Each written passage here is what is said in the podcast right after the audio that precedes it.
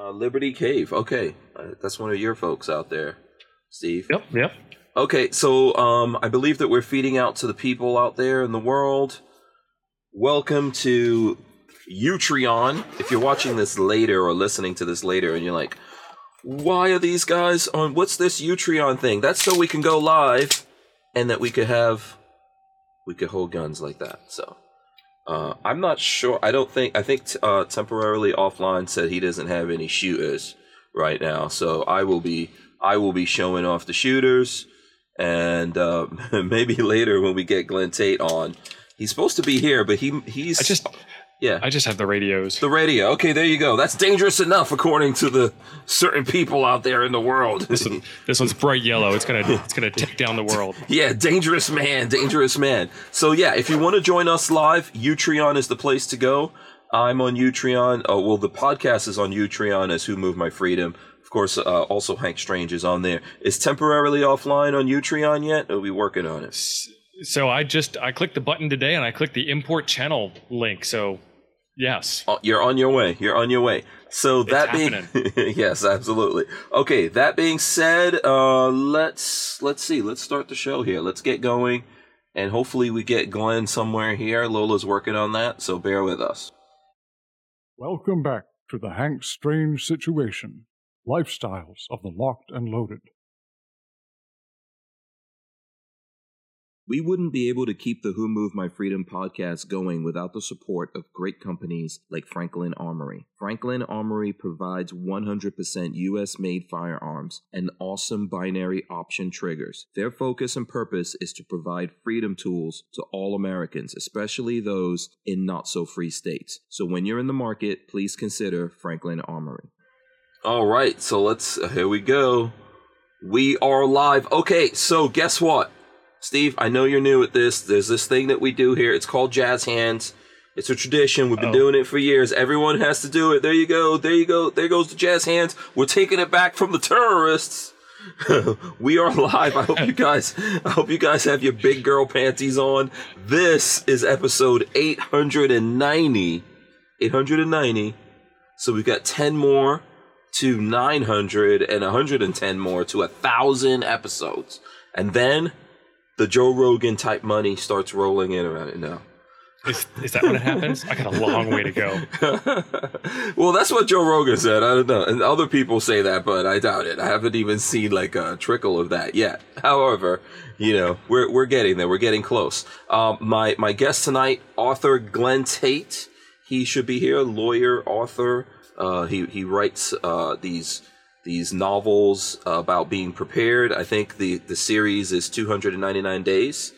I started mm-hmm. listening to that. We should see him here in a while. Until he gets here, we've got my friend Steve of Temporarily Offline on the YouTubes. I'm looking here That's to right. see what's your KM9G. That's your call sign? Oh, That's you my know call what? sign. It's on your. Look at that. You got that on I was your head. prepared. Would you It's a, look it's a at that? show. I was prepared. Shocker. yeah, so I met I met Steve at Hamcation along with a bunch of other uh, ham radio dudes. You know, throw, I saw you were throwing up your. This is my first ham radio right there. You know, ID fifty two. Is that uh? What is This is is a that? BTECH 6x2, Baofeng Ah. Tech, not Baofeng. This, Oh. this is the Baofeng, the UV5 Army model. Yeah. Oh, the dudes out there have got bowfangs or what is it? Baofang? Is that how we're supposed to say it? Baofang? So, I say Baofeng. You can say Bofang. You can say Pofeng. You can say oh Bayo goodness Fang. gracious. okay. I just call it a Fang. I'm, I'm a member of the Fang Army. right. Okay. All right. Yes, that's one of those things we'll get into the pronunciation. Then I've got, Go yeah. I've got big boy radios too. Yeah. Oh, listen, those things are being used over in the Ukraine. The Ru- the Russians are using them. The Ukrainians are using them. So it's legit, right? It's in a war. Can't get more legit Yep. than that. Are the are the ham radio uh, snobs still gonna keep talking bad about people that get those? Oh, always. That's that's one of the things that happens when you get your license. You get a whole list of things that are now grievances that you get to take up and and be Oh. a member of. You know, Right. it, it used to be like get off my lawn. Now it's Uh-huh. like quit using those Chinese radios. So Yeah, I got a lot of that at that show actually when Lola and I Yeah. got Yeah, so I, I mean, th- I think everyone out there in the audience knows the story. However, we went to Hamcation. We met actually Jason, uh, Ham Radio 2.0, and then j- there's a lot of Jasons in the ham radio world. Jason KM4ACK. Yep. Yeah, Jason W5IPA. They're all Right. over the place. yeah. There's It's just Jason. lousy with them. Yeah, I don't know what the Gigaparts Jason is, but I met those two at. I don't know Um, his call sign. yeah, I'm not sure what it is either, but I met those two at uh, the um, Overlanding East in Virginia last year, and then they invited us to to Hamcation. We studied, we went there, we got our technician's license. Myself and Lola met you. We met uh, Ham Radio dude, Yep. right? Uh, evil guy named Sean, as all Yep. people named Sean are. I, I don't know if he's watching this or not, but you know, this is a known fact. You know, cats are evil. Dude's named Sean, evil. There you go. Uh, prove me wrong. That's my challenge to the world. Prove me wrong. So I actually, he's neither a pretty confirm nor deny. he's actually a pretty good dude. He's funny. Uh, I only know about how awesome Steve's are. Steve Rogers, Steve Oh. Boston, Steve Tre- Trevor, Mm, Steve McQueen. wow, you got a list of Steves. He yes. made a movie about it, the, the Tao of Steve. Oh, okay. Yes. Okay. Go ahead. Do you have, do you have more? Oh, uh, well, no, that was that was a Oh. big part of that list. Uh, Yeah, Six Million Dollar Man. Steve, I forget what his name was. Isn't Steve there? something. Yeah. Isn't there a movie with all about Steve or something like that? the, the Tao of Steve? Yeah. Is it? Yeah. The, no. So Lola's prompting me to tell people about myself and and my my channel. Yes. Lola is always trying to boss me around. Okay. So we're not going to let So- her have it. Well, okay. I guess we. Yeah, guess I got no choice. Yeah.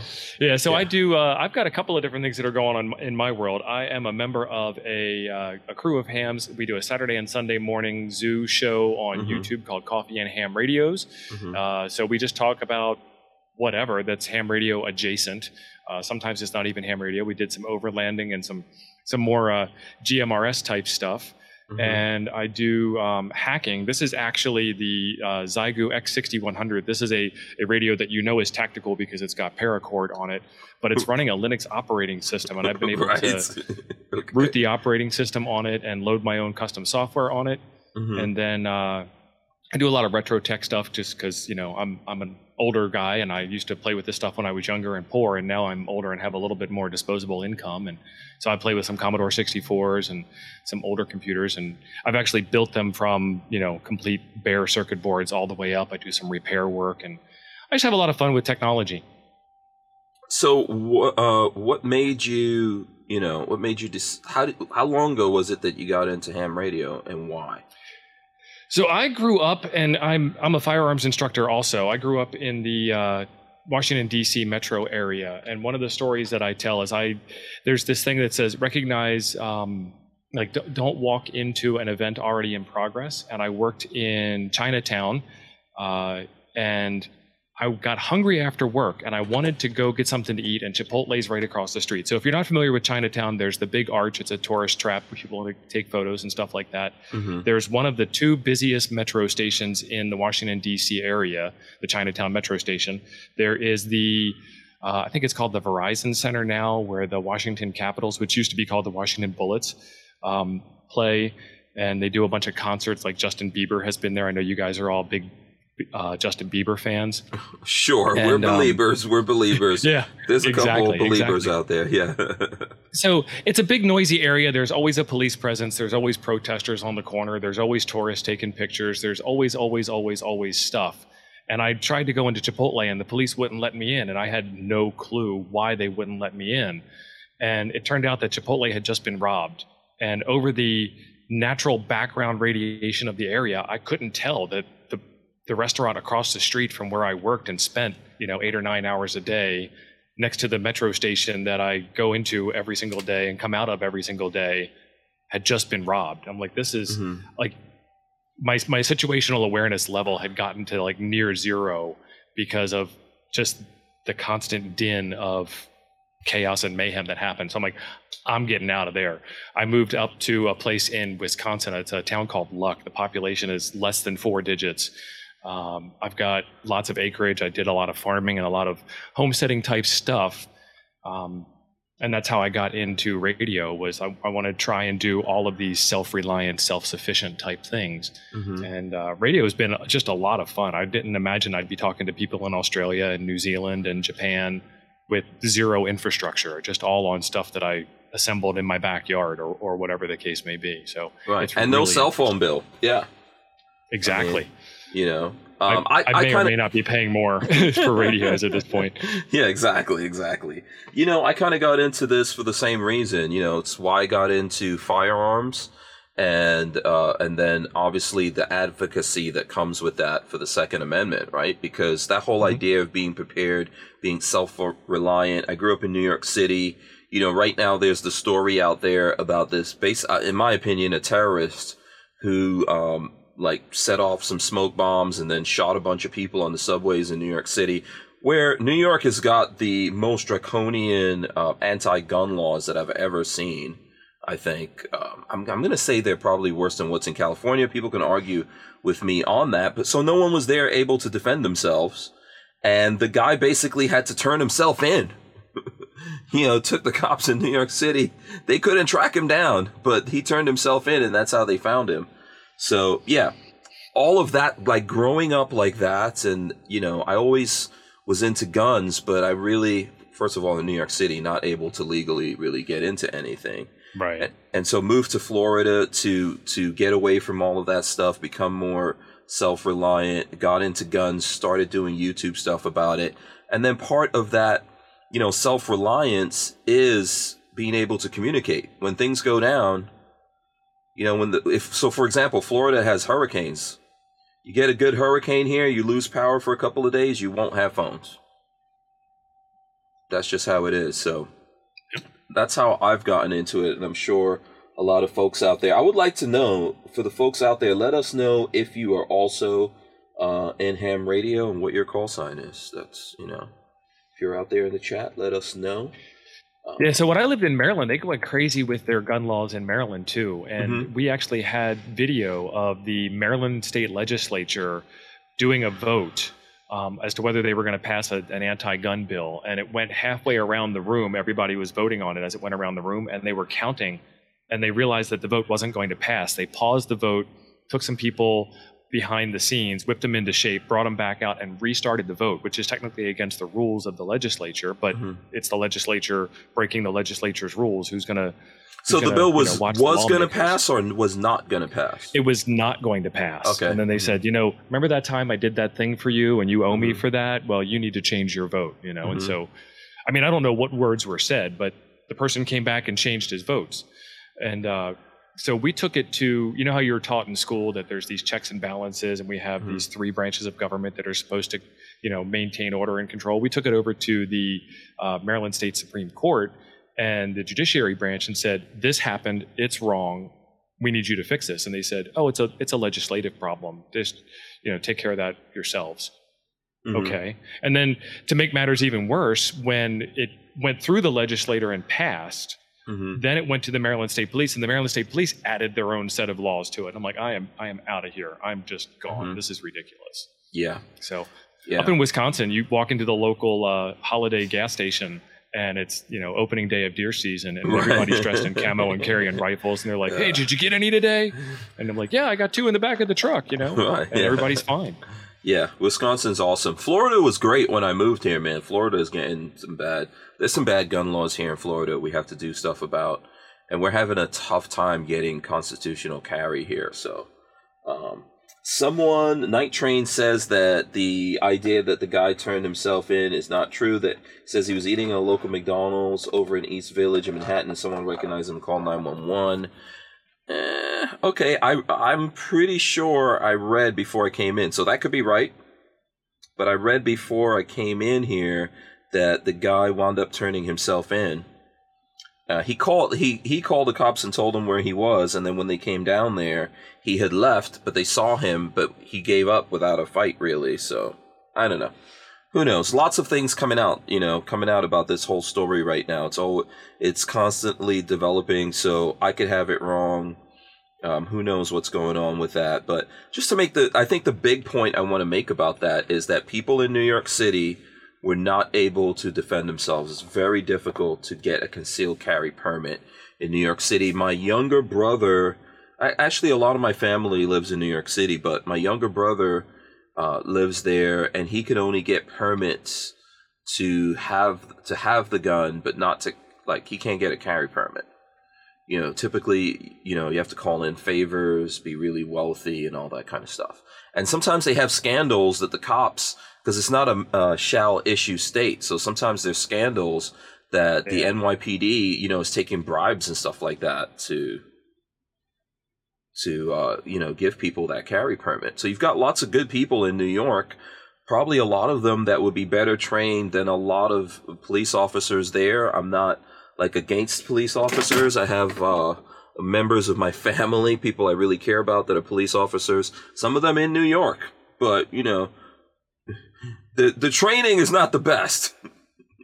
There's not a lot of gun training there. There's not a lot of range time, except maybe for some tactical units and stuff like that. I do um, I do know some people who are in the tactical units, and they're definitely better. But typically, that guy right there on the scene, you know, is not going to be as trained as someone who's interested in guns and maybe been in that for a long time. And we should allow those people, you know, and uh, and other people for that matter, to to be able to legally carry in New York City and, and be able to defend themselves. So, um, so and Night Train says that NYPD corrupt and taking bribes inconceivable.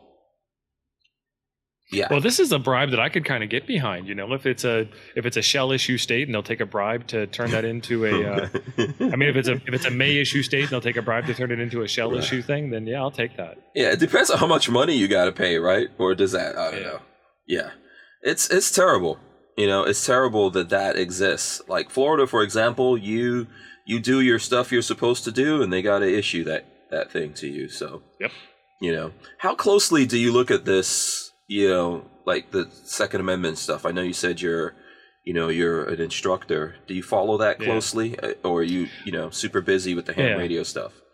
I used to be really into it, and then when I became a concealed carry instructor, I found a whole lot of like-minded individuals and it stopped bugging me as much because you know you go out on the social media platforms and you start having these discussions with people and you come from a place of, of education and concern and caring and they come from a place of you know news media mm-hmm. brainwashing and right. at the end of the day you you what you real what I realized and this is one of the reasons why I left Facebook what I what I realized is that it's just two people who are very loudly talking in this in the direction of each other, mm-hmm. but not actually making a connection, not actually having a communication with each other. And so instead of fighting that uphill battle with people who don't want to participate and don't want to don't want to learn the differences or don't want to understand that that people do have differences in, in opinions, um, you know, I kind of went into an area where people share the opinion and as a result of leaving an, an, anti-Second Amendment state next to a couple of other anti-Second Amendment states, and and staying away from the news and staying out of the social media circles like that, uh, my my stress levels have gone way down. And mm uh, it's it's good to know that there are people out there like us who are going to be those sheepdogs, as they call mm-hmm. them. Mm-hmm. Absolutely, yeah. You know, even in even in our side of things, and I'm talking about in the Second Amendment community, the the, the folks who look at this stuff a lot. A lot of us have tuned out as well for most of the news. We, you know, we're human beings. We follow the news to an extent, but it's really, really crazy, you know. And I and I think that um, there was a time in America where I'm not going to say that news was really fair and balanced ever. I don't know if it ever was, but it's getting worse and worse in America, you know. And yeah, I feel like they used to have an agenda, and when they pushed their agenda, they really searched for facts to back themselves up. And now they just mm-hmm. push the agenda, and who cares about whether there's facts there? Oh yeah, yeah, absolutely. That's that's the really crazy thing here. So let me see. I'm trying to see if there's any uh, questions or comments from the folks out here. It's easier to fool people than to convince them that they've been fooled. That's from 42 Chilled. So, good point. I can't argue that. I know. I'm just, I'm just sitting here in, in, agreement. Yep. Yes, absolutely. And then the the funny thing I will say before I move on from that is I've noticed that a lot of the people in the ham radio world are also two things. One, preppers. Two, They believe in the Second Amendment. Lots of gun guys Mhm. out there. Yeah. I don't think I've come across one dude yet in the. I'm, I'm sure it exists. I'm sure there's quite a few dudes, but I haven't come across one guy that's like, I hate guns.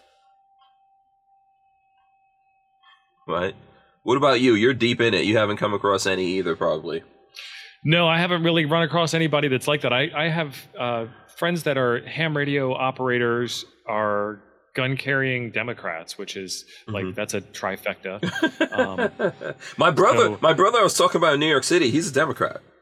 yeah, nothing Yeah. wrong with Democrats. No, absolutely nothing. He's liberal, everything, you know, but he believes in guns. you know, and there's nothing wrong. I don't think guns are a, should be a political issue. No, it's just a it's a Yeah. hunk of metal or plastic or whatever the case may be. It's Yeah. just um it's the gun doesn't do anything. As we always say, it's not the guns don't kill people, people kill people. It's Yeah. it's the intent, it's the it's the person behind the trigger. It's and if you as you've seen in other locations, if you take guns away, they find another way to, to get done the thing that they were already going to do. Absolutely, yes. And you know, things in the Constitution like uh, freedom of speech, uh, Second Amendment, we can go on and on. That should not be political. Right. You know, these just should be facts, and politicians, regardless of what side they're on, should not contest tho- those, or or they should be realities. Let's put it that way, right? Right. They should be realities, and they shouldn't contest it. But man, that's that's some kind of fantasy world that we're Well, I think they're, they're missing out. I think they're missing out on some of the the principles that were laid out. You can, if you say that no one should have any right to bear arms, as an example, Mhm. what you're left with is we now have to require everybody to be protected somehow because Yeah. no one can protect themselves. That's that's not going to happen. The police state. Um, they're gonna do. They're gonna do that with guns.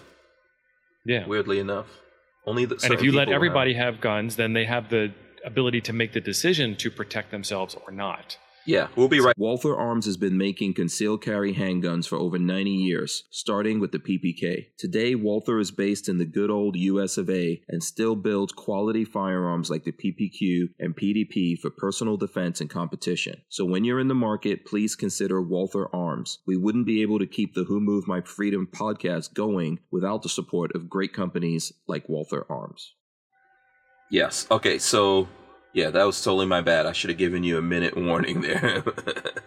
you you came down, so you you you got it. You um, I think you ended right before that. So yeah. Uh, yeah. We were, and 42 Chilled gets it in the in the chat here. He says Mhm. guns make people more equal, and that is true. Yes, that is true.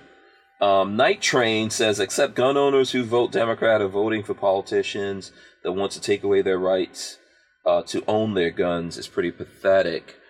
Um, yeah, I, I think, you know, I don't know how much you want to get into politics. I know as a rule, the ham radio guys kind of like stay out of politics. Well, well, We're not definitely. supposed to. Yeah, definitely. When you're on the air, right? When you're on the air, you guys kind of stay Yeah. out of that. And even when, because I, I look at a lot of your, oops, I look at a lot of your videos and a lot of ham radio stuff now because I'm kind of like, I don't want to say burnt out on the gun world, but you know, for lots of different reasons, I don't look at the gun stuff as much, right? When I make gun Right. videos, I don't want to be influenced, you know, uh, if I'm going to make a video on that specific thing and all of that kind of stuff. So I'm looking a lot of what you guys are doing, and and I see that you guys don't get into it too much. But I think in lots of ways we're we're on the same wavelength. You know, I mean the pun there. We're on the same wavelength. So it is. It is. I, I get it. it is kind of crazy. I think the one thing I would say to Night Train on that is that I think in America, when it comes to politicians on both sides, right? We talk about this all the time here on the podcast. On both sides, people are supporting politicians that are taking away their basic rights all the time, not just when it comes to the Second Amendment, in lots of different ways. The politicians are supposed to be there to protect our rights, especially the stuff in the Constitution. And we're constantly supporting these guys that are trying to come up with ways to put us in prison, make us felons, you know, all, kinds of craziness. This is what, the, like, this is the very thing that politicians were meant to fight. And there was a time in America when, whether you want to look at liberals, Democrats, uh, conservatives, or Republicans, that they fought against these things. Now, now they act like they, uh, You know, what's that you're talking about? Rights. Right, right, right. And if you want to understand more about where the actual thought process comes from for these things, mm-hmm. uh, the founding fathers did write their own documents explaining in more detail what they meant. Mm-hmm. Yep. The Federalist Papers. yeah, a lot. This a lot of this stuff is common sense too, man. It's just like, come on. yeah. You know, it's what makes it. So I'm a, you know, I am an immigrant to America. You know, I was born outside of America, and uh, I'm happy to be here and all that kind of stuff. It's what to me sets America apart from lots of places around the world. These particular rights that people in other places don't have. I mean, you know, folks take it for granted. There's countries around the world where you just, and countries you would not expect. Um, I used to live in England for some time, and you don't have actually the right to free speech in England. That's right? crazy. Yeah, you don't have it. They so can, I mean, it, go ahead. They police your speech. They they they basically there's somebody sitting in the coffee shop listening in, or I mean, how does that? Work? I mean, people have gotten in trouble there for what they say, like serious trouble for what they say, and then also for for folks like us from America trying to go there, if they don't like what you say, they they won't let you in. You can't even go into the country. Right, that's crazy. Yeah. And then if you look at Canada, even man, right next door, I've been looking at what Canada has done recently to the truckers, one, right? You know, the whole thing going on with the truckers, they started seizing, like, or shutting down bank accounts of people who were supporting the truckers. And now there's a thing in Canada where the news media has to be registered with the government in order to put out news. Like, wait, this is Canada. And you know, right. you know who's still the Queen of Canada? Yeah, yeah, Elizabeth. The Queen of England, yeah, it's still the Queen. Yep. So they, it's weird. It's weird that kind still of stuff is. Still on their money. Yeah. So America, uh, awesome place to be. You know, regardless of what you want to believe in. The truth is, though, you want to think about what you're doing because if you mess it up, I mean, you know, one day we'll all be trying to like, what's that? I forgot the movie. There's a movie out there. It's one of these movies. It's an apocalypse movie, but everything gets frozen over. Like the whole planet gets frozen over, and and people from America are trying to run across the border to Mexico. Someone out there will that tell was, me that. Um, oh, what the day after tomorrow or I something? think like yeah, that? I think it was the day after tomorrow. Yeah. Yeah, we, it, we basically uh, took all of Mexico's debt to the U.S. and, and wiped the slate clean so that we could all go down there because of some global warming problem or something. Like Mexico's still still yeah. warm and we're able to yeah. sustain human life, whereas like New York is buried under three miles of right, ice again. Yeah. End of days. Yeah. End of days situation. So, yeah. Okay, so listen, what uh what's going on? We're we're in the news section. We kind of like have loose sections of of the podcast here, which we don't have to stick to, but we're in the news section. Is there anything going on in the ham radio world that uh, strikes your fancy, or even in, let's say, like you know, the the gun world? Yeah, so I mean, in the ham radio world, we're back to politics, but in the ham radio mm-hmm. world, they're going to start charging a fee to get your license now. Mm-hmm. Um, it starts April 19th, I believe. So it's only a couple right. of days away where you're going to have to pay. It's $35 for a 10 year license. And people are people are up in arms about that, and then people are like, "What's the point? It's it's less than a penny a day." And I think from a political standpoint, it's it's one of those things where the the fee doesn't go back to pay for anything ham radio related. Your your mm-hmm. ham radio license fee goes into the general fund. Mm-hmm. The the system that the government has in place to track and maintain and update and modify and all that stuff uh, your licensing is actually the same system that they use for commercial broadcast and for GMRS and for all of the mm-hmm. other things. So it's already been paid for and designed yeah. and developed, and the staff is already in place. And all yeah, FCC, so this, right? Yeah, this this fee is just going nowhere, and to mm-hmm. me, it's another it's another overreach. It's another place where fingers are getting into my pocket that don't belong in my pocket that that don't give me a benefit that I can put any tangible. Anything mm-hmm. onto. So I I don't like it. It mm-hmm.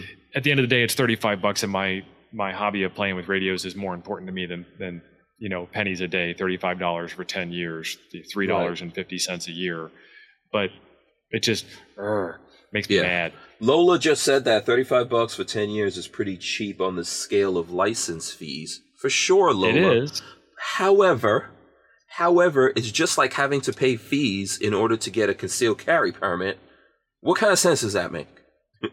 Yeah. You know, what, what about the Second Amendment? there yeah, was like, nothing like, part of me know- with concealed carry permits, Yeah. I, I want to get one from every state. I want to collect them all. And the other part of me is like, why do I need this again? Don't I have my right to keep and bear arms, which shall Yeah. not be infringed? I, I don't know. That's a barrier. Every time the government puts barriers in, in place of things, you know, you're stopping people from getting involved. And from from the outside looking in, you know, like I've just gotten into ham radio, it seems to me like the government is trying to discourage people from being ham radio operators because maybe the frequencies they want to give this to the big companies that are giving them I mean some of these frequencies are worth billions of dollars, right? Correct me if I'm wrong or tell me what you think about that. So, so you're you're not wrong, but you're I don't know. Can I say this on your show? You're not right either. Um, Okay, no, that's totally fine. that I'm have- off, I'm often wrong.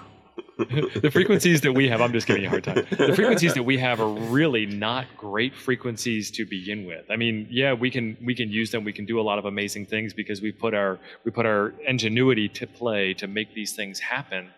But the frequencies that you get on your cell phone, like your cell phone's a nice crystal clear conversation, and sometimes it sounds like the person's in the next room right there with you, and you can send, you know, you can watch movies um, Yeah. on your cell phone while you're This is going in- over a cell phone right now. seat of the car. Yeah, this Um, things- this things like this that. this right now is going over a cell phone.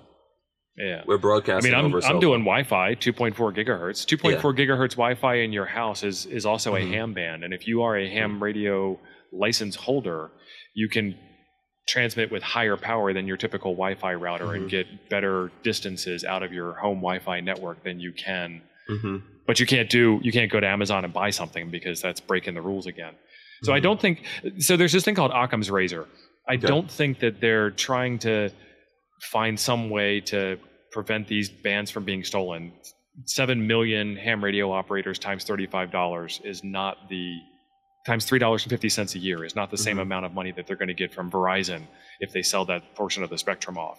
Mhm. Um, I think it's just a, a situation where they want money, we have it, and here's another way they can take it from us. I don't think it has Mhm. anything to do with. Um, I don't think they thought that far ahead. I don't think they're that deep. I could be wrong. okay. I'd be willing So tell me about the part where I was either way. right. Where's the part? Tell me about the, the parts where I was right. You said um. I think I was just being polite. Oh. Yeah, I mean, so there there is a potential where you know these frequencies could be used for other things, and we do share uh, Mhm. some portions of the spectrum with with other things. So, Mhm. um, like your garage door opener and your car key fob remote works on 433 megahertz, Mm. which is part of the uh, 70, centi- 70 centimeter ham band.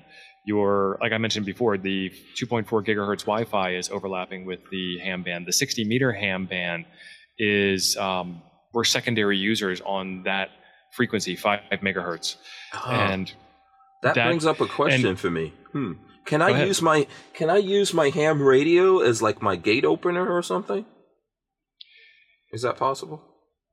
It it is possible, and I think that you could do it. And I don't Okay. understand. I off the top of my head, I mean, you're kind of catching me off guard without doing a lot of research. But off the top of my head, I don't see any reason why I want to see a That would be video on this, Steve. illegal.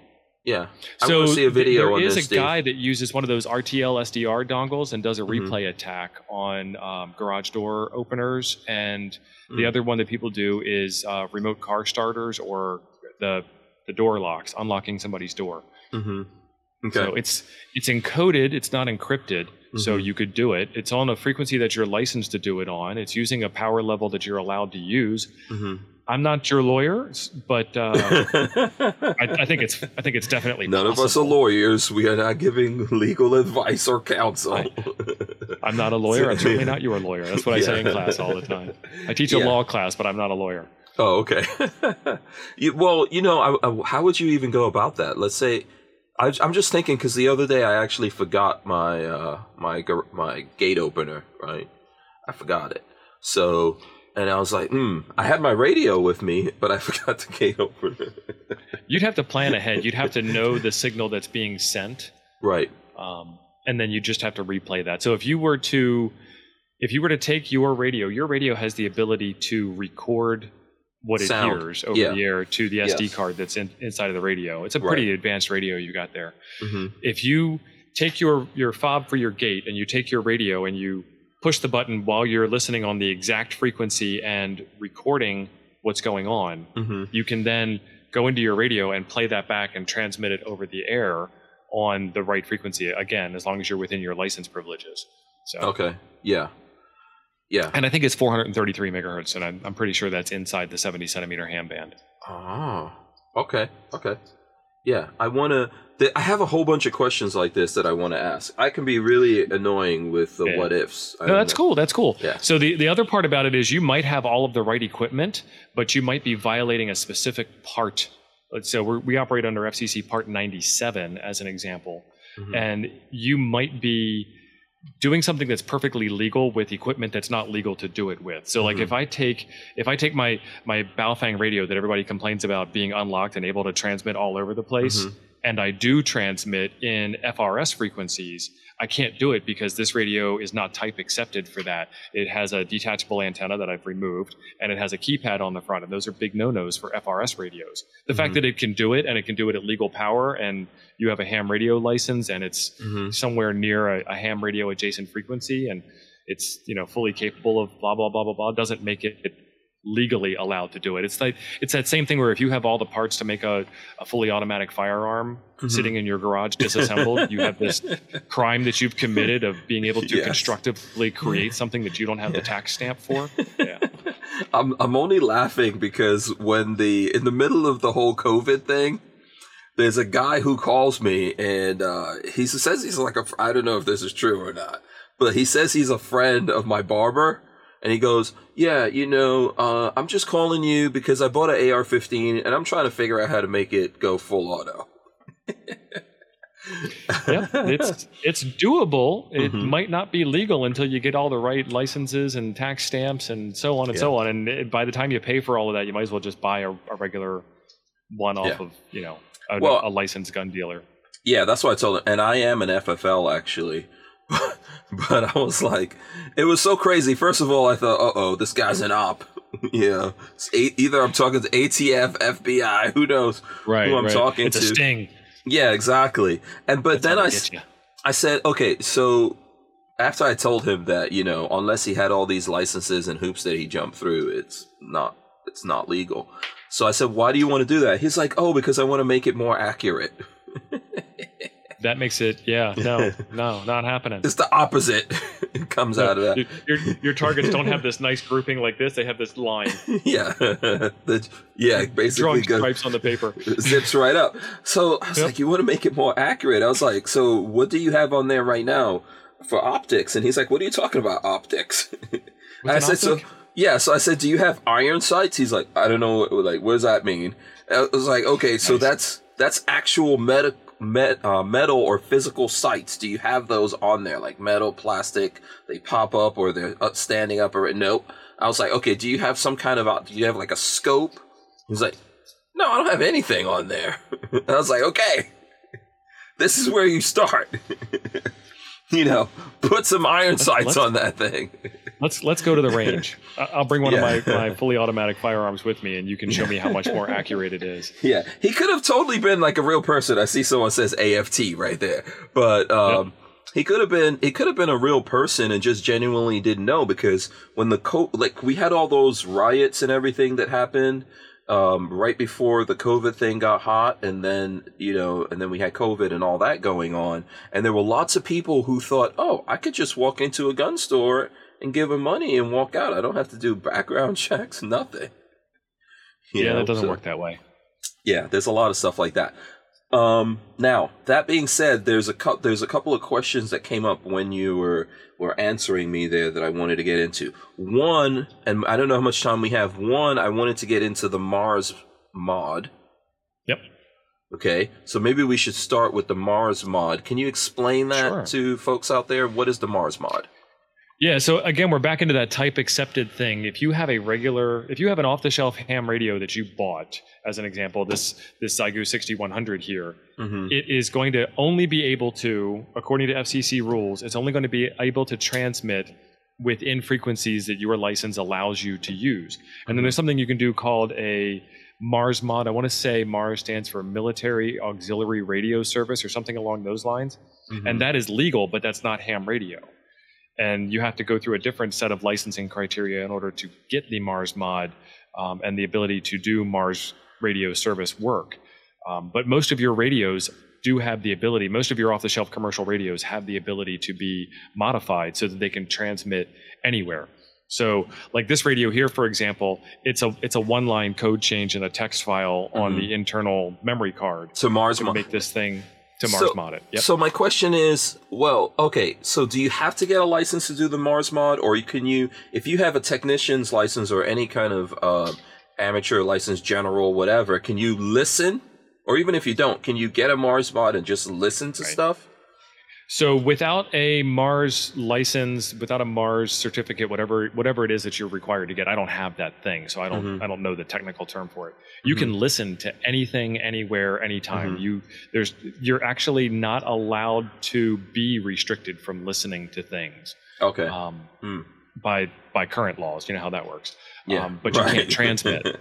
So Okay. if if I wanted to be if I wanted to follow all of the rules properly, my wife does not have her ham license. You're lucky that yours does. Mm-hmm. Um, I have a, a GMRS radio, so if we're out back in the RV into a into a campsite, I can hand her a GMRS radio. It's a shared license for the whole family. She can communicate on that. I can communicate on that. Nothing illegal about that. hmm If I then wanted to talk to my ham radio friend on two meters, I would have to switch radios. I'd have to put the put the GMRS radio down, pick up the two meter radio, and start talking on the two meter radio using my ham license and my ham call sign, which are two different call signs. Mm-hmm. And then if I wanted to do CB radio, I'd have to pick up my CB radio and communicate on that Mm-hmm. using you know CB frequencies. Now with a Mars modded radio, I'd be able to talk on all of those frequencies on one radio. I'd technically be breaking a bunch of different rules to do it, Mhm. but I don't have to carry four radios with me now. Yeah, to actually talk. And so that's the reason why I Right. asked you because I actually got I actually got mine Mars modded.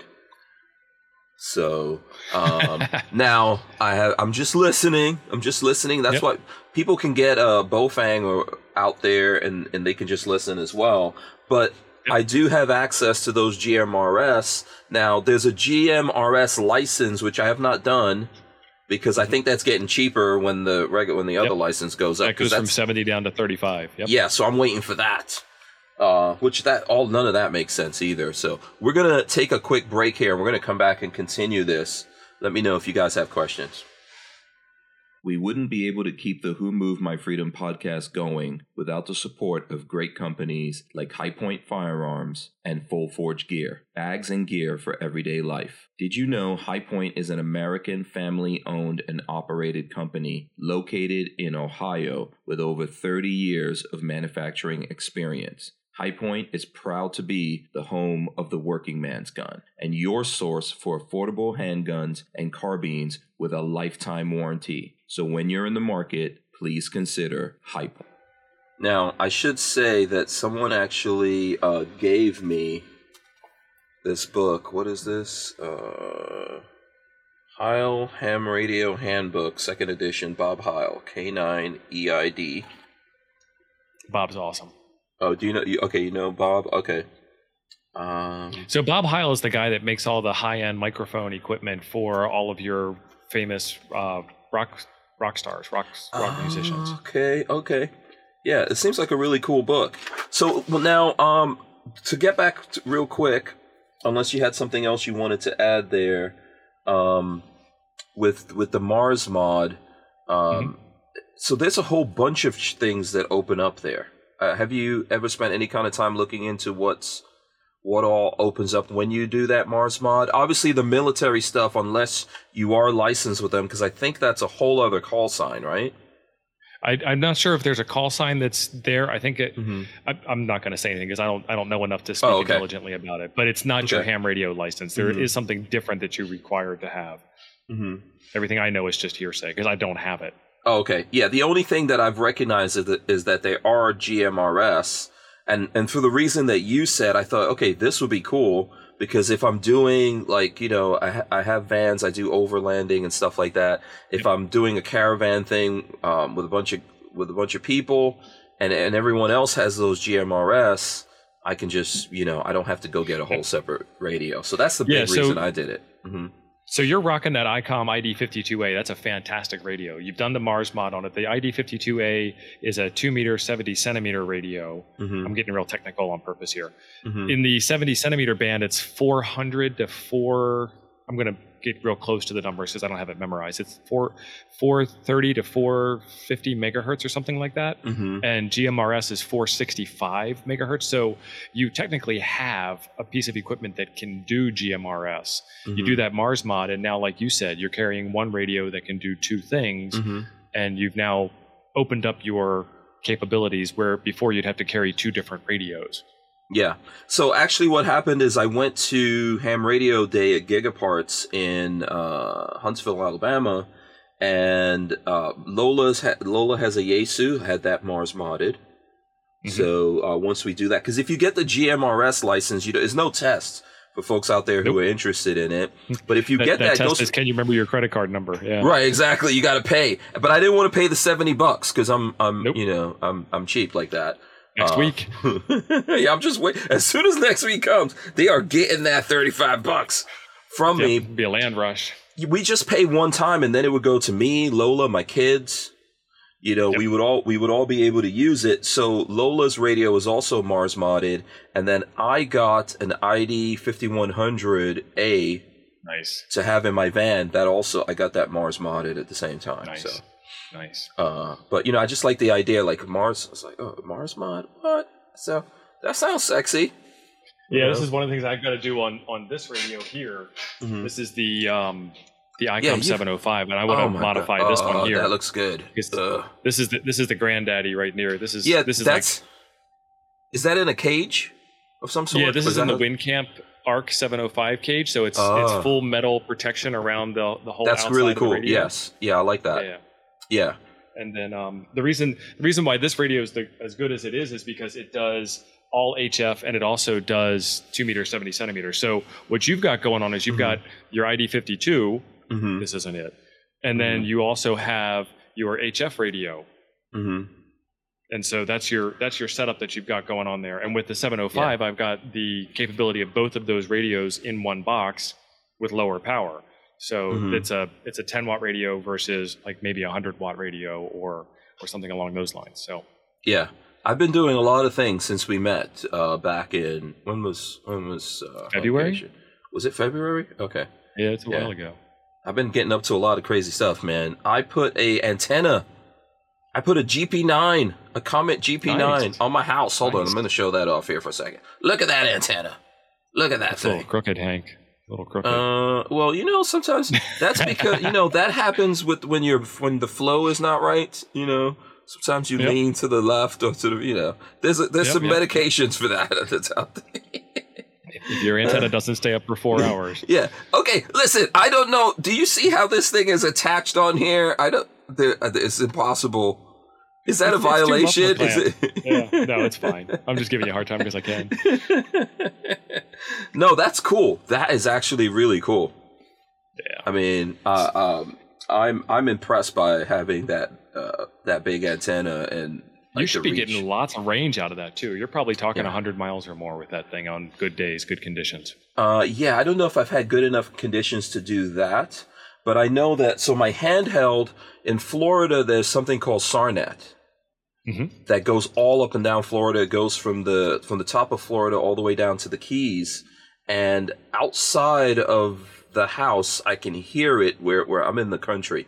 I can hear it a little bit. It's not always perfect, but with that antenna, I, I can hear it, and I and on Wednesdays, for example, at 1 p.m. Eastern, there's a check-in, and you could hear them checking in all up and down that repeater system because it's kind of set up for hurricanes and things like that. So I like listening to listening to that and listening to the ham radio dudes talking on there.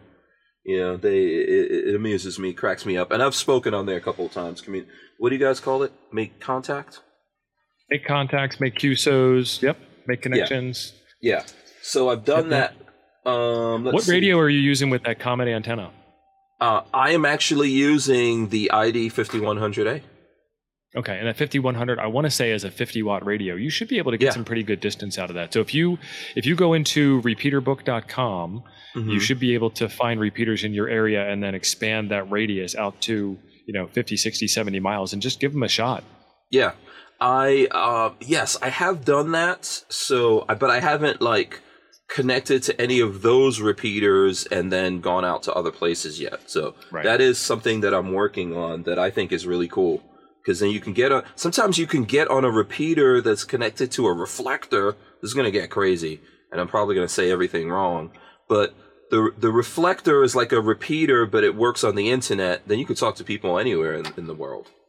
Yeah, yeah. So you've got a radio that's got what's called D-STAR in it, Mhm. and then Lola's radio has something called Fusion or C4 FM in it. And with both of those two radios, you can connect to a hotspot, tunnel through the internet, and come out somewhere on the Mhm. other side of the world.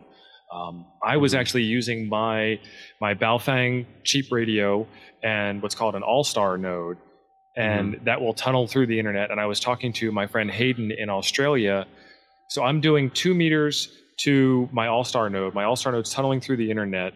It's hitting a repeater in his area, which is on six meters, a totally different band, a totally different kind Mhm. of radio, which he's then picking up in his car while he's driving. So I'm sitting in my house In in, Austra- in dude- Australia? Talking to a dude in a Uh-huh. car driving down the road in Australia. That's that's fun. I like the idea of that. How was the how was the signal on that? How was how did it sound? It was just as good as any other two meter signal that you're you're getting because Mhm. we're all on the the higher frequencies and it's all FM, so it all sounds. Mm-hmm. It's either it's kind of like almost always there or or not at all there, Mm-hmm. Yeah, this is the as this is opposed the, to HF where you can get a little bit of fading. yeah this is the cool nerdy stuff that I think is re- you know because there's a lot of people like oh you know we got cell phones. I got my phone. I don't need that. Well, Yeah, and you got a nice bill too. yeah, your phone's And expensive. You're not in control. the bill is expensive when you do all of this i mean an antenna that antenna costs money the radios cost money but then there's no you're not paying to you know to talk to people after that so and it's cool like you're doing it you're figuring it out it's a lot like gun stuff you know um, if you really get into guns you start building guns you're like oh wow i could i could make this stuff i, I could do Yep. this so that's the cool um, thing about this. I am gonna I'm gonna get into the I want to get into the Baofeng part of my question to you here. Armament and Axes was saying something about um, he has a friend that's way into he's a uh, to radio. Uh, he's a gun guy and a musician. I was telling you that I was looking at uh, Ham Radio 2.0's YouTube, and he actually followed Armament and Axis. So Armament and Axis, do you Nice. know? You you must know Ham Radio 2.0 or something because he's following you. If you go to his YouTube, he's got you up there, you know, as uh, one of the people that he follows. So I was like, you guys must know each other. So somehow, uh, Armament and Axis, he's a gun guy, but he's also a musician. So um, it's a small world. I've got to figure out. That's gonna stay in my brain until I figure out what is the connection uh, of these people. So- Overlapping circles, yeah. yeah, it's really interesting. Okay, so Baofengs, because Lola Lola said, wait, can we start with Baofengs? Most folks have that, and then work up to the next step from that. Yeah, So- sure. Start anywhere that anywhere that makes you happy. Any price point that gets you into the hobby is, is totally okay with me. I'm not I'm not going to ham shame anybody. Uh, if you get a Baofeng and you get on a repeater and it gets you excited, and then you want to know how to how to do that All Star Link thing that I talked about, well, Mm-hmm. all right, now we can do that. Well, what if I want to do it on a on a radio that isn't a Baofeng? Okay, well, Mhm. here's the kind of radio. You, well, what what kind of antenna do I need for that? Okay, well, here's the kind of it, and down the rabbit hole you go Mm-hmm. and you know I've, I've got a setup where i can clamp something onto my truck and i can make uh, radio contacts while i'm driving down the road. I've got something where i can throw a wire in a tree in a park and i can make contacts. I've got a, a station at the house. I can just put up a different antenna and run a program all day long. And at the end of the day i can figure out uh, you know who all has heard me and who all i can hear Mm-hmm. by just sending out a, what they, they call it weak signal propagation reporter Mm-hmm. um, you can do tactical communications with a Baofeng. Like I can, I can send text messages to and from radios, or I can send text messages from a radio to a cell phone. The person on the cell phone can reply back without a license, Mm-hmm. um, and it will come over to ham radio because it'll go to somebody who has a license, and then it'll it'll be repeated out. Oh, I can okay. get a local weather report uh, by sending, um, you know, like I think it's called. I think you just send WX local or something like that Mm-hmm. and it'll come back it'll figure out where you are based on your gps location and come back and tell you what the weather is in your area so if you're out Mhm. camping and you know don't really know what the zip code is or don't know um, you know the name of the town that you're in, you can still get the weather, or you can just tune it to the weather frequency and listen to the weather. Mm-hmm. Uh, but but cool things like that. You can decode images from the International Space Station with a Baofeng and a cell phone. Mm-hmm. Uh, you can send pictures back and forth with a Baofeng. Mhm. Um, there's just lots and lots of things that you can do. People make repeaters out of these things, Hmm. and it's all. I mean, it's a twenty-five dollar radio, so you're getting twenty-five dollars worth of quality out of it. So don't get Mhm. me wrong. Um, my my base station at the house is a little bit more spendy, uh, probably a couple thousand dollars. Not trying to, to brag because you can spend five or six or, or ten or twelve thousand dollars on a hobby like this if you wanted to. Um, Mhm. But my station is a- is 100 watts. I have an antenna in the yard that I built out of wire and an old fishing pole, and I'm able to talk to um, people in New Zealand and people in Japan. So Hmm. Okay. get get excited is Mhm. really what's more important. Get in, get excited, get get curious. How do I how do I talk to the space station? Oh, okay, you can talk to the astronauts on the space station. Could you imagine trying to pick up your cell phone and call an astronaut? That's amazing. I, that's that would Not definitely. happen. Yeah. Oh, yeah. No, I mean picking up Oh, your cell phone. not and on the cell phone. Yeah, not on the cell phone. Yeah. a bucket list is something I want to do in the ham radio world. Yeah, Uh, but they'll they'll talk to you on the space station through ham radio, no problem. And um, can I do that? I could do that as a uh, with the technicians, or do Yep. I need to? Oh, okay. And then what kind of equipment? Like, how would I figure all that out to be able to do that? Well, so that's where you have a local ham club, or you go onto Mhm. YouTube onto channels like mine, or we've got a Discord server where you can ask questions. Mhm. And basically, it's a this hobby doesn't work by yourself. Ham radio, Mm-hmm. I mean, the hobby of communicating over radios doesn't work unless there's somebody else to talk to. Yeah. And when you get two people that both are interested in talking to each other over the radio, you're going to start talking about technical stuff. Mhm. and there are no stupid people out there. I, I, heard this saying, and I don't even know if it's good or bad, but uh, there are no stupid people. There are no stupid questions, only stupid people because they didn't ask the question.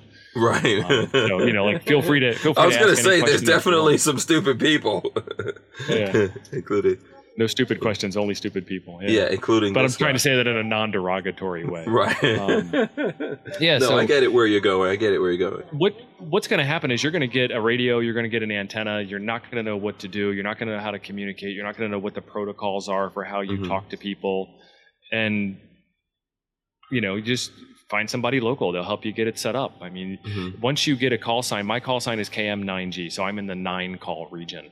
Uh, you can go out. There's a bunch of websites that'll tell me all the hams that are in my area, and there's actually a lot of people in my sub 1,000 population town that have ham licenses. You know, Mhm. I've got people that are less than a mile away that have a ham license, Mhm. and I can call I can call my friend Rod up. He lives up the street, and I can say I'm having trouble tuning my antenna, and he'll show up with a, a little. They call this a, a nano VNA. This is a a fifty dollar um, piece of gear, and it's built off of some relatively open technologies. I'm going to pull it out of the box here for Oh, you. Oh, cool. Yeah. Man, And, um, you know, you're you're like pulling out you're pulling out this ham radio stuff like dudes pull out guns on this show, man. That's awesome. So this And so is a tuner?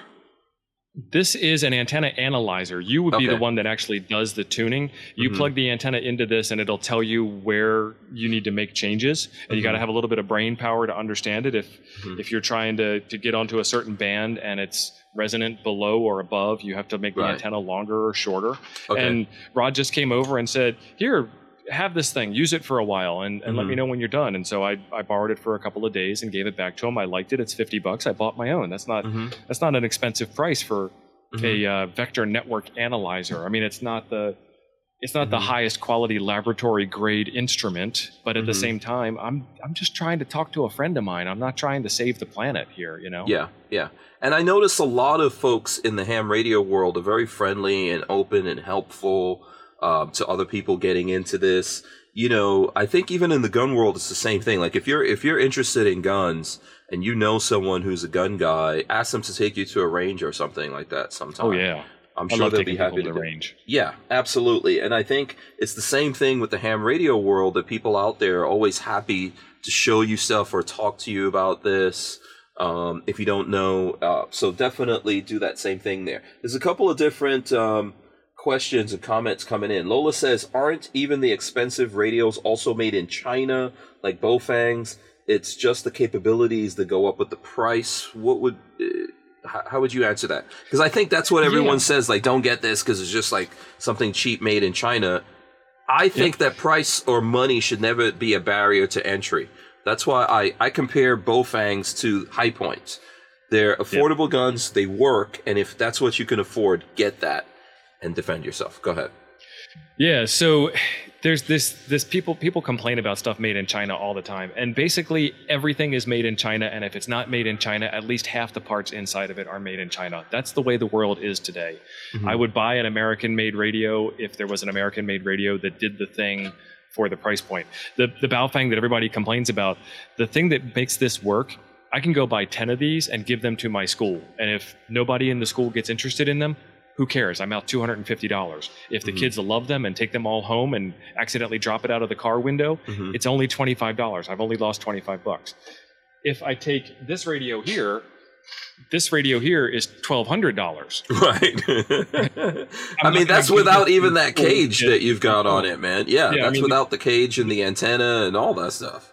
The cage is another hundred and some dollars on top of that. Right. The antenna, this antenna was probably 30 bucks, and I have another antenna that was 300 bucks that goes on it. I mean, it, Mhm. and I've got an amplifier that's another four or five hundred dollars that goes with the radio, and it's Mhm. a whole kit. And I'm not trying to brag about prices, but Mhm. I expect I expect something different out of a twelve hundred dollar radio than I expect out of a twenty five dollar radio. Mhm. And I get what I get out of a twelve. I get every I get every penny of my twenty five dollars out of that radio. Mhm. And I don't know that I'm smart enough to get every penny of the twelve hundred dollars out of this radio yet Right. but it's a lot of fun to play with regardless and Yeah. you know this one this one here was 600 and some dollars and i've had a Mhm. lot more fun with this radio than i have with the i'm trying to keep the glare out than i have Yeah. with the um No, that's a very cool. radio. Yeah, that's a. Ve- uh, what is the name of that radio again? this is the Xiegu X6100 Okay. and this is an hf only um, they call it qrp qrp means low power it's a it's a radio that can only put out 10 watts Okay. Um, off to the can i do the camera trick yes. off to the side Should over be here able to. This Yep. is an ICOM 7300. This is a thousand dollar radio, and it's a hundred watt radio. Mhm. Um, so the the people that I can talk to on the on the thousand dollar hundred watt radio are more than the people. There's more people that I can talk to than Mm-hmm. there are on the 10 watt radio, and that's Mhm. where skill comes into play. And the only way you get skill is through practice. hmm Absolutely. One of the things I really enjoy about your channel is that um, you do, you know, take time to show people ways of saving money doing this stuff. So, like um, one of your videos I was looking at, I, I like the, is it Geochron? Yep. I think it's Geochron. Yeah, it's a it's this really cool thing that you get. You can attach it to a 4K TV, and you can see the whole planet and all different time zones, and where's the International Space Station, and all. It's it's awesome. Uh, But that thing on its own, I think, is like is it about four or five hundred bucks, maybe? It's expensive, yeah. Yeah. Uh, and it's very cool. I'm not saying it's not worth it because I think it's cool. I would love to get one. But you had a video about how someone could just do some coding and Yep, kind make of make a their Raspberry own. Pi. Yep, it's called Yeah. Ham Clock. Right. And it, it doesn't do exactly the same thing, but it does some some similar things. I've got a video that's coming out now where With Arms List, you can shop the extensive list of local and nationwide firearms classified, now with more confidence because of their built in firewall. For only $6.99 a month for personal use or $30 a month for business vendors. So when you're in the market, please consider Arms List. We wouldn't be able to keep the Who Moved My Freedom podcast going without the support of great companies like Arms List. Okay, sorry about that. I got real excited and didn't even notice uh, uh, the time going by there. Um, yeah, sorry. Where did you cut off there? I think you were telling us. Yeah, so we talked a, new little bit video. about Ham Clock. Ham Mhm. Clock is a is a piece of software that you run on a Raspberry Pi. You plug it into whatever old TV you have. It works great on the seven inch 800 by 480 Mhm. um, official Raspberry Pi touchscreen. Um, what I'm playing with now is I have a bunch of old computer screens. I've got two 24 inch HD screens, and then because of the Commodore 64 stuff, I have two 24 inch TVs. And these these things aren't expensive; they're like a hundred bucks a piece.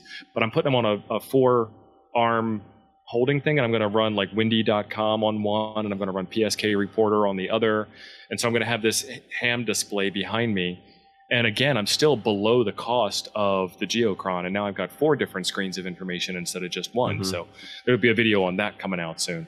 Yeah, that's what I like about what you're doing, and I think you know, with like, t- how many different hobbies can you have going on? Right, at some point you do have Yeah. to think about the money. So it, it it makes it easier to get into things and do things if you're not spending money. once you catch the bug, I get you're gonna be spending money. Yeah, but hey, there's alternatives to everything. Yeah, so Armament Axis has a good question that I can't answer with a quick chat message, so I'll just go ahead and grab it here. He says, Can I get internet access with ham radio? The short answer is yes. The longer answer is with your ham radio license, you're not allowed to do anything that has a um, Code. fiduciary Oh. interest in it, a, a, a monetary monetary interest in it. Hmm. So I can't go to Amazon and buy something. I can't do anything that's encrypted. So I couldn't. I wouldn't want to put my credit card in it anyway. However, I can do uh, what they call packet radio. So I can connect to like old school bulletin board style type systems, and I can send email with a regular email client. It's called WinLink. Um, we can send digital communications. We can tunnel through the internet.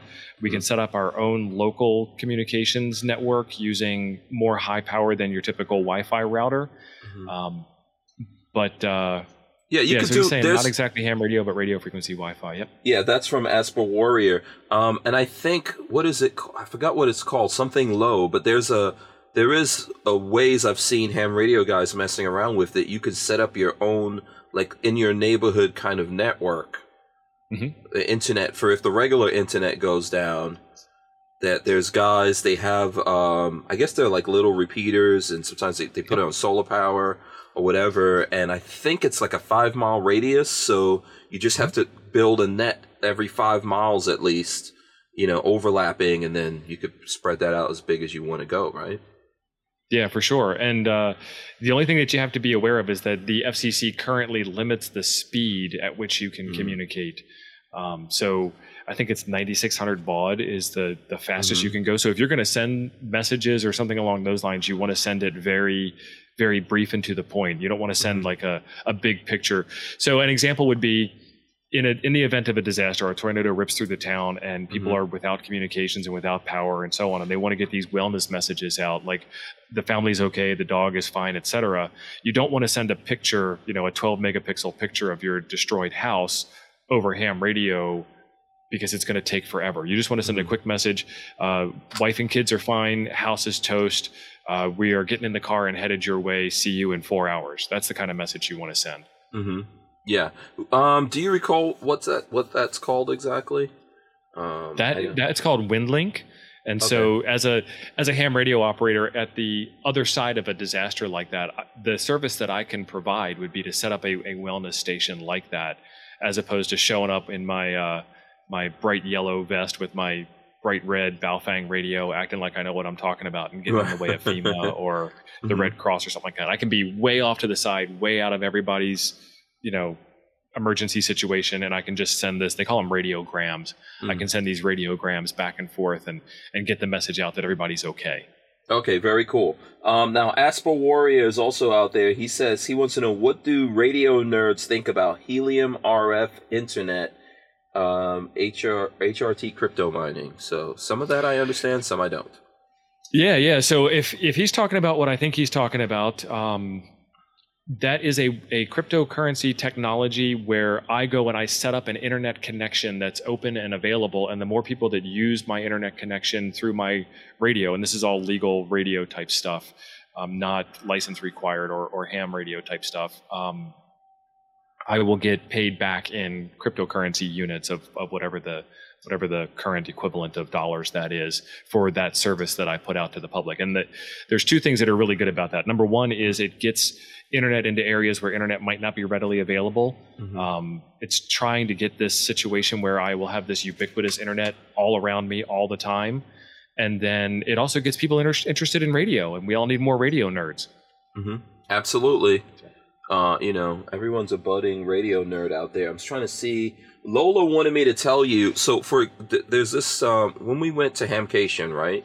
From the time Mhm. we got to the gate, the ham radio guys are helping us. So there was there was a guy who was volunteering as security at the gate, and he helped us uh, figure out where we were parking the van because he was parked close to it.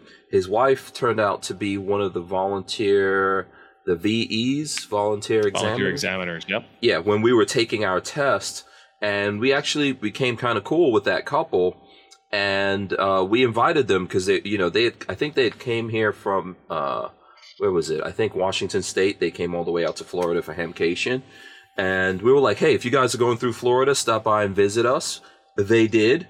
They came here. They visited us. They were showing us a whole bunch of different ham radio things and helping us out, pointing us in the in the right direction and all that. And I think now Lola and I, the next time we're in Washington State, we'll be visiting them. So these are some people. Excellent. In February, when we showed up at that gate, we didn't know these people. you know, uh, it's the same kind of thing. Like I met you there at that at that um, at that mm-hmm. show, and you know, we're we're doing podcasts. So uh, yeah, I, I, like the community, man. It's a very cool, helpful community. You know, um, there's there's some there's some parallels to the gun world. I will say this, Steve. You know, um, I don't necessarily want to give out any names, but I always think it was funny that you and Sean. I don't know if you remember this, but you guys threw up some kind of uh, line uh, antenna and you were getting on the air, and I think you were talking to people in other countries, if I'm not mistaken. Yeah. from Orlando.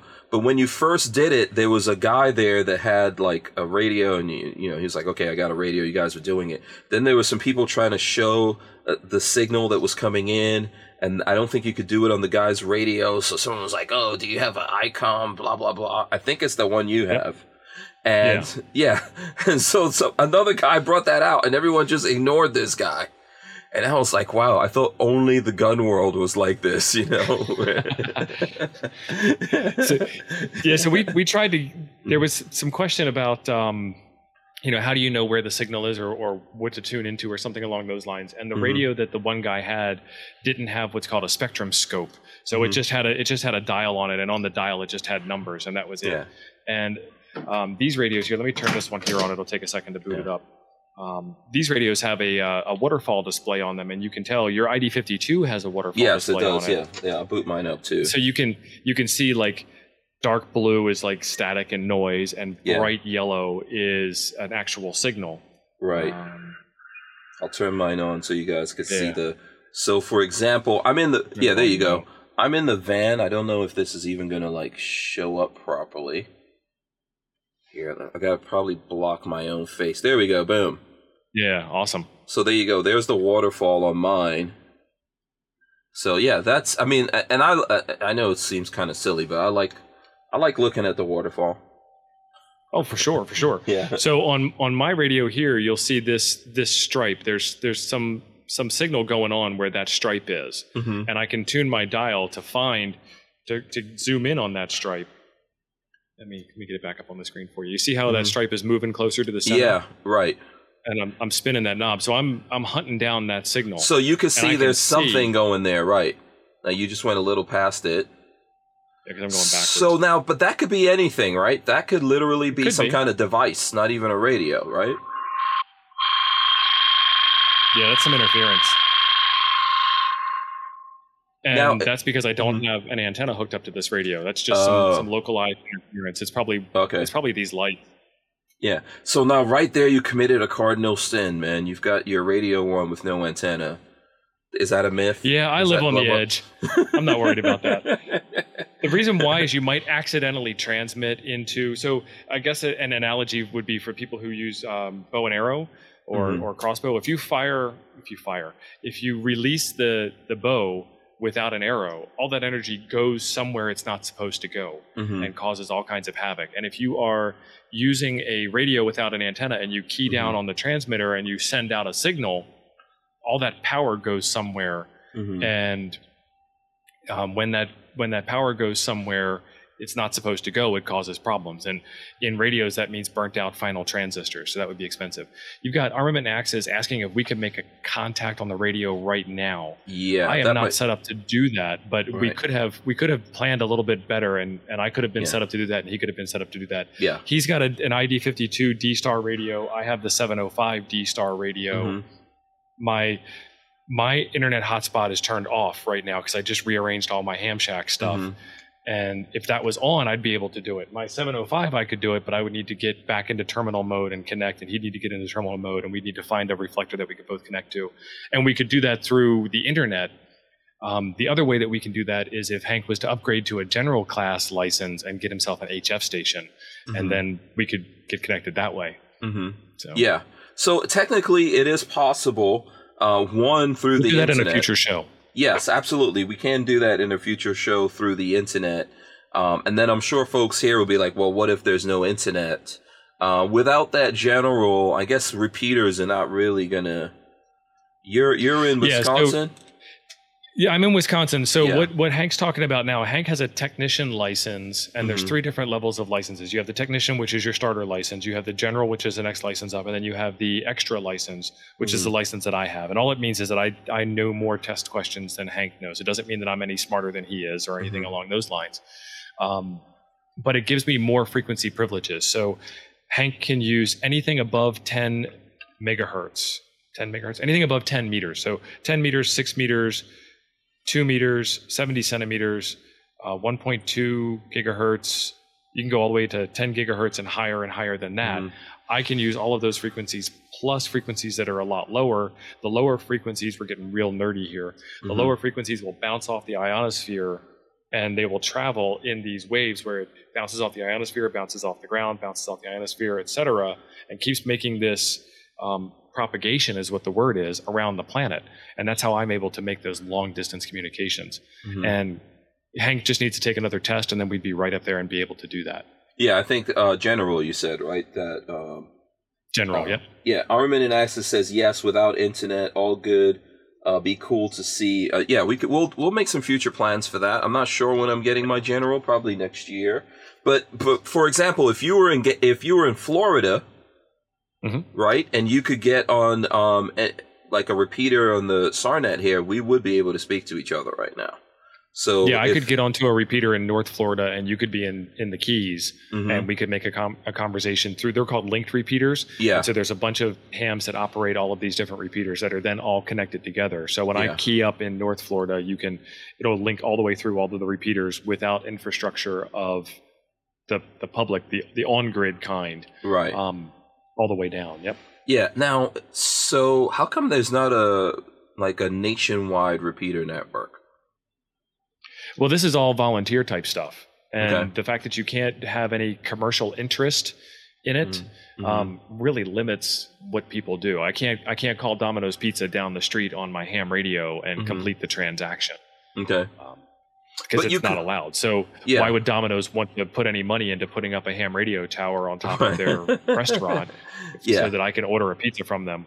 Yeah. illegal. Now, technically, you can actually use your ham radio to make a phone call, right? Because I know that the guy I was telling you about, my friend Brad, who's been doing this since the 80s, said Yep. that he used to be able to do it and you could still do it. You can use your ham radio and actually connect to telephone lines and make calls. Yeah, it's called auto patch, and that's something where you have a repeater. So the the the group of, people in your ham radio club local to you have put up this tower. They put up a radio system. They put in a connection to the phone line, and then you can make that call. Mhm. Um, so you're dialing, you're you're in your car, keying up on your radio to go to the repeater. You punch a bunch of keys on the keypad on the front of the radio, Mm-hmm.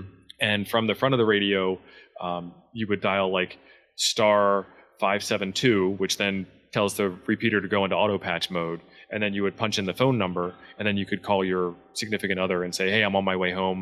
Uh, Mhm. Traffic's pretty bad. Big snowstorm. I'll be a little delayed. Just letting you know everything's fine." Yeah. But you again, you don't want to make it a long conversation because there are other dudes that are trapped in their car in a big bad snowstorm that want to talk to their wives and say Mm-hmm. everything's fine. Yeah, and you also you also have to follow the uh, the general rules of amateur radio, right? So no cursing, etc. Yep, yep.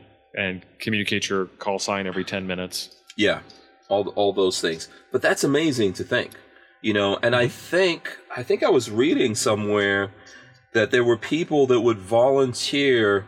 I don't know. Maybe I saw that somewhere that would volunteer to make communications Um, with, let's say, people serving, you know, from one place to another and do uh, connect calls. And I think there was like a famous politician who did it. I could be wrong. Maybe it was Bob Dole or one of those guys that did that a lot, and he would volunteer to do that and make the phone call connection so that people i- serving in the military could communicate.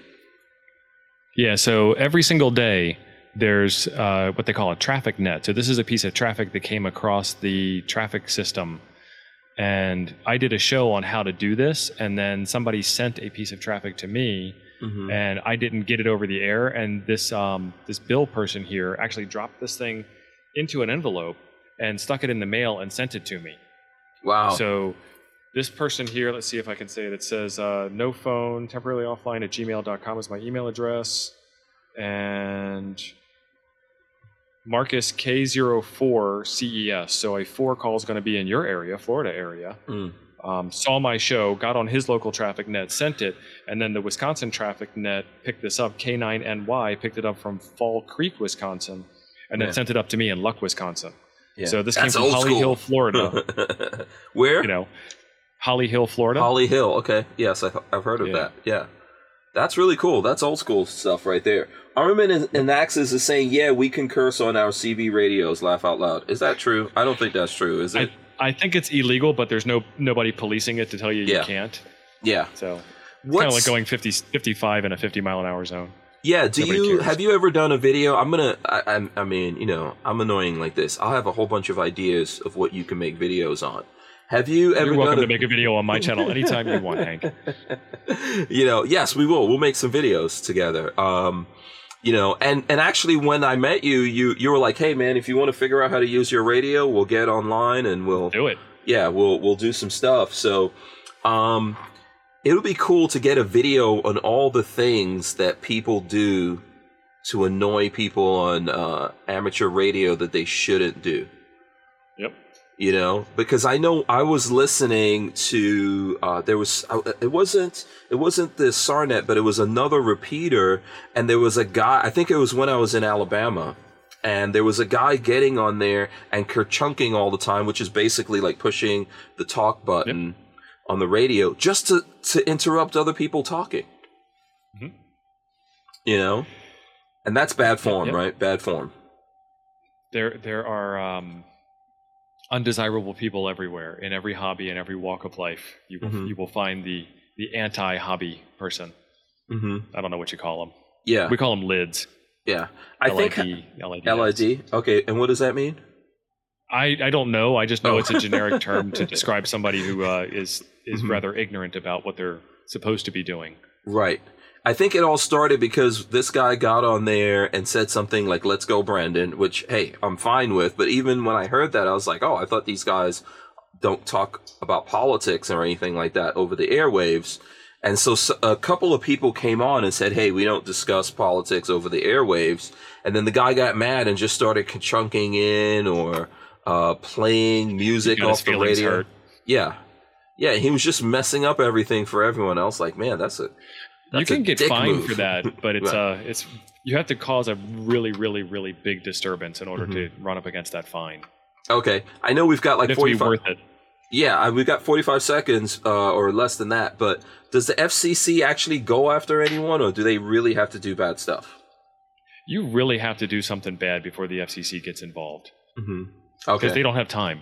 They don't have the time or the resources Okay. to police that kind so of thing. So people get away with stuff. So there's no way to deal with that person, huh? We can't like send a virus through to their to their radio and knock them well, out. I mean, I know their call sign, which is attached to their address, so I know where they live, and I have Mhm. the the intelligence to do radio direction finding and Mhm. narrow down where they're transmitting from. So, I mean, there's there's a lot of public knowledge that exists. Yeah, we're gonna we're gonna go to a break here. We'll be right back.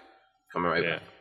We wouldn't be able to keep the Who Moved My Freedom podcast going without the support of a DAO or decentralized autonomous organization like TUSC Crypto. TUSC cryptocurrency is a firearm friendly e commerce option for online payment transactions secured on the blockchain. So when you're in the crypto market, please consider TUSC, T U S C.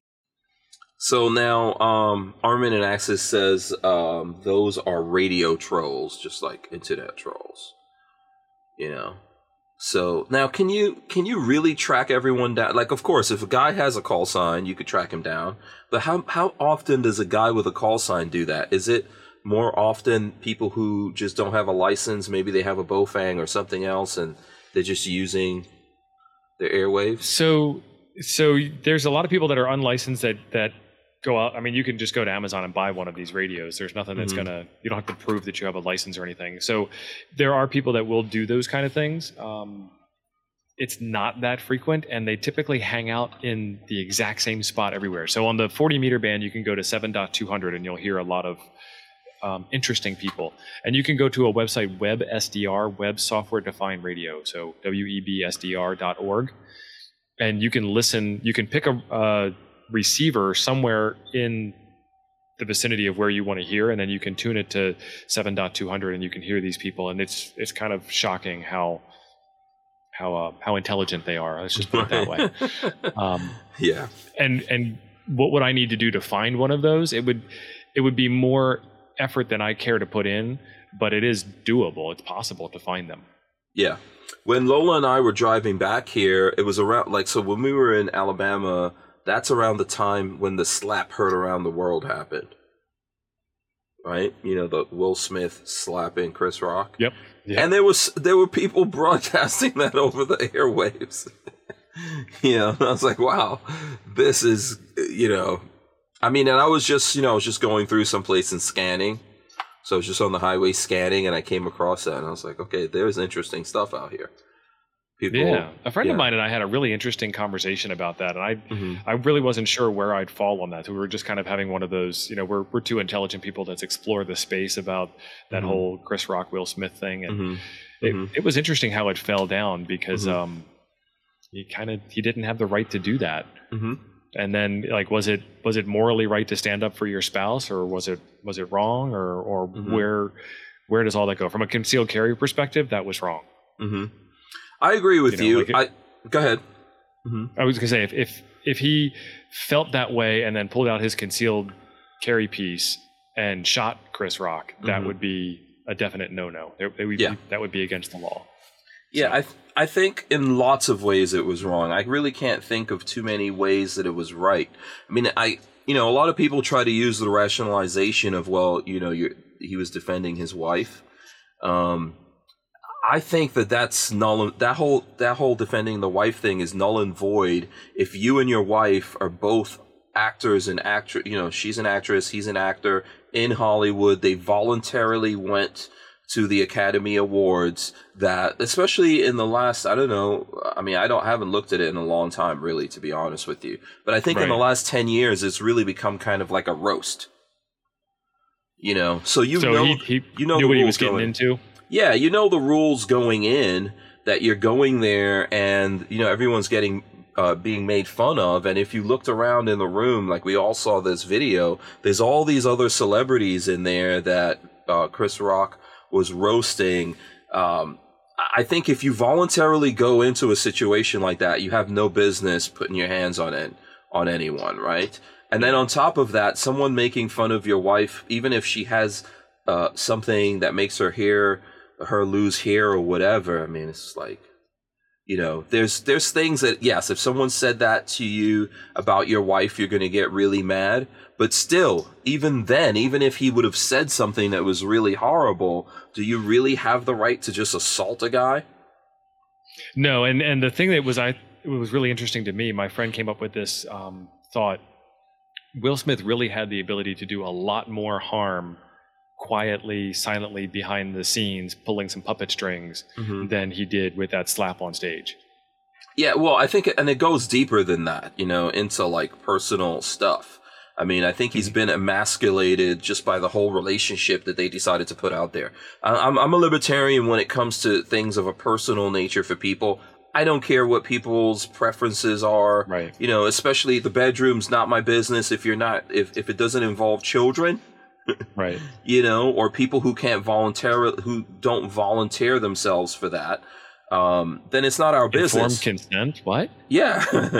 but yeah. if if you if if you're in the business of making all of that public to people. You can't really get mad about it, but it does seem like he just had a lot of pent up aggression over that, and it just also seemed to me it was bull- that was really bullying. He clearly had an advantage over Chris Rock. Um, I've met Chris Rock a few times in my life, and he's you know he's he's not an alpha male.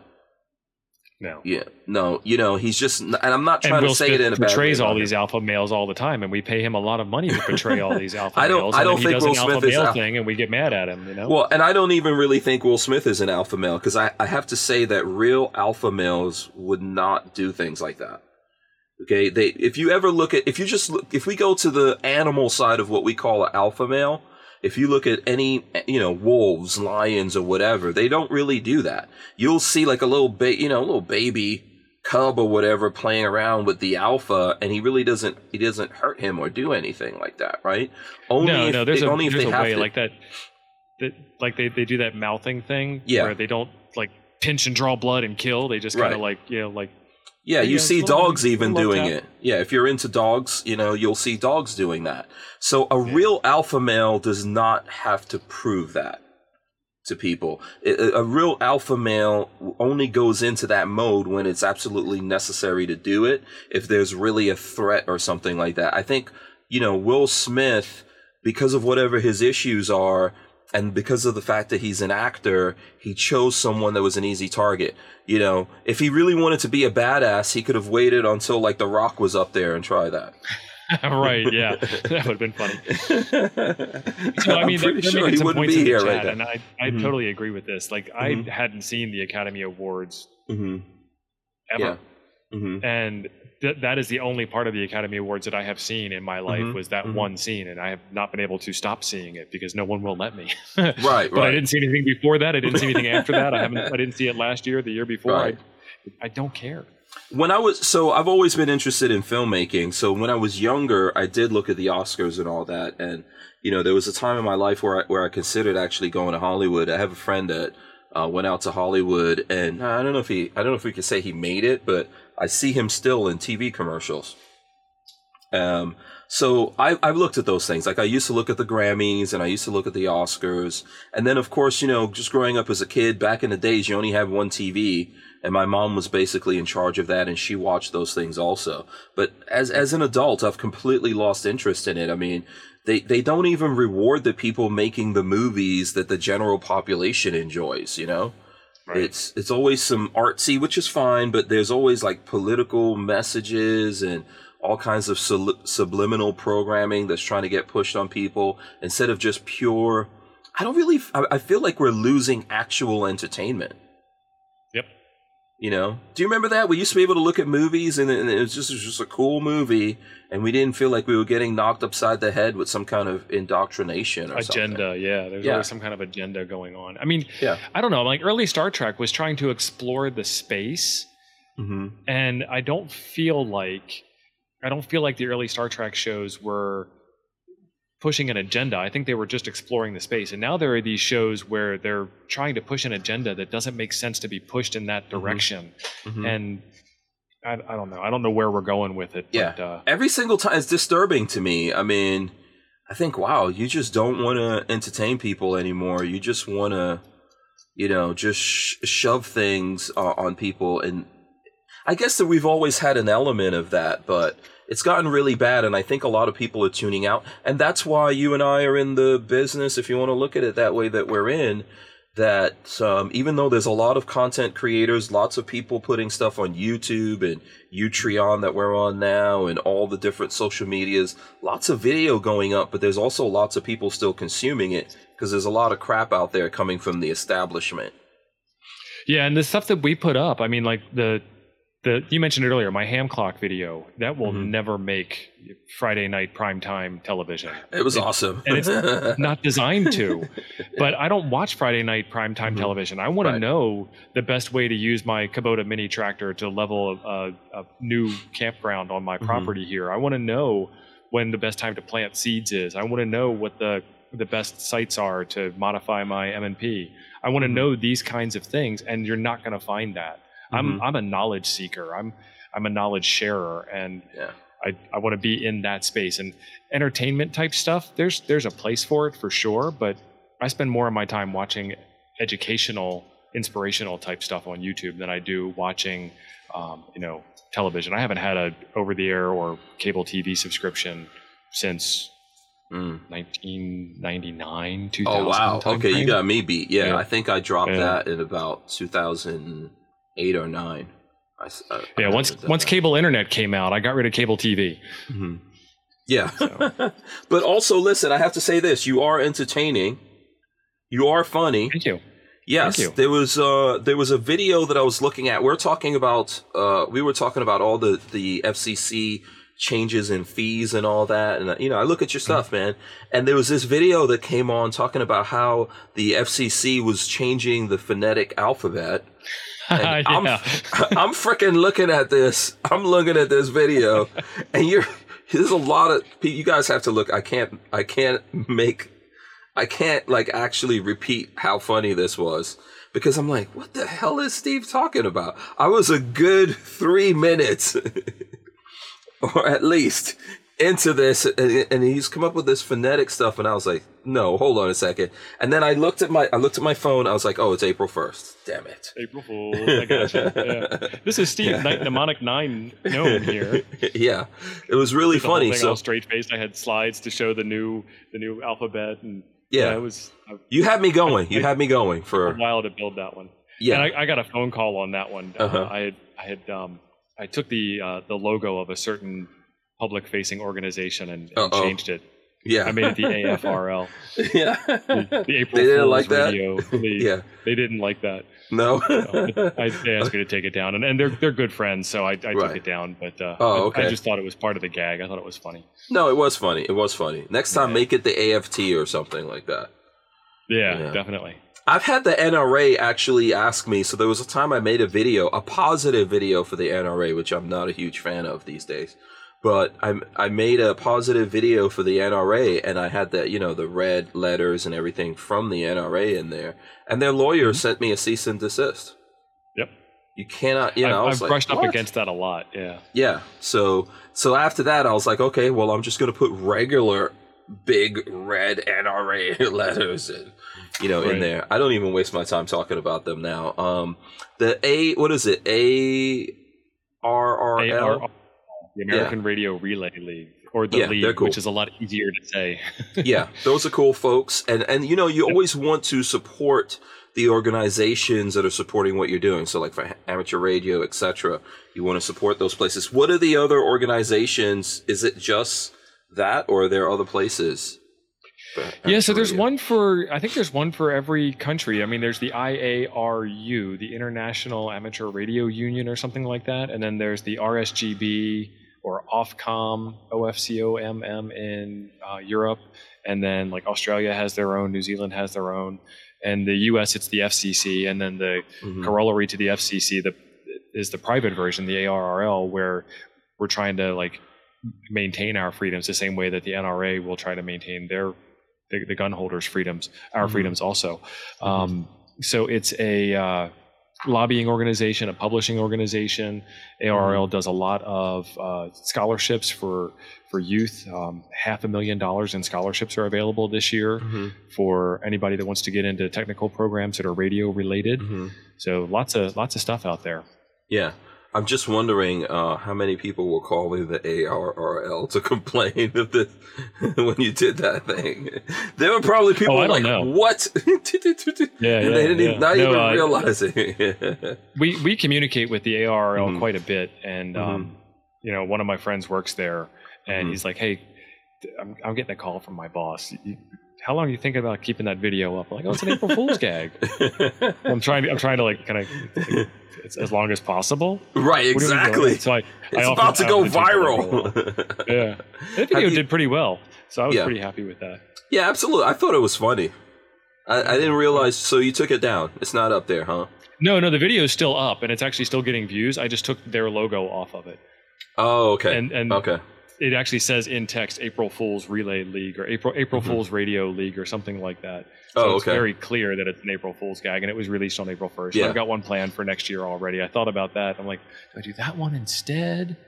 So mm-hmm. who knows? Yeah, I don't think we're getting Glenn Tate today, so I haven't. Uh, Lola says she hasn't heard back from him. There could be something going on there. I mean, I think we're still having fun. We're, we're having a great show. We may get him here in the future. I know that you're yeah. you're a fan of his work, right? Oh, I'm a big fan of his work. Yeah, I, I read all the books and he, yeah. he does a lot of, of exploring of the space, which I, I really like things that, ex, that explore the, the space. So there's a situation in his mm-hmm. book where he's doing all of this preparedness work for this eventual government fall, this government problem.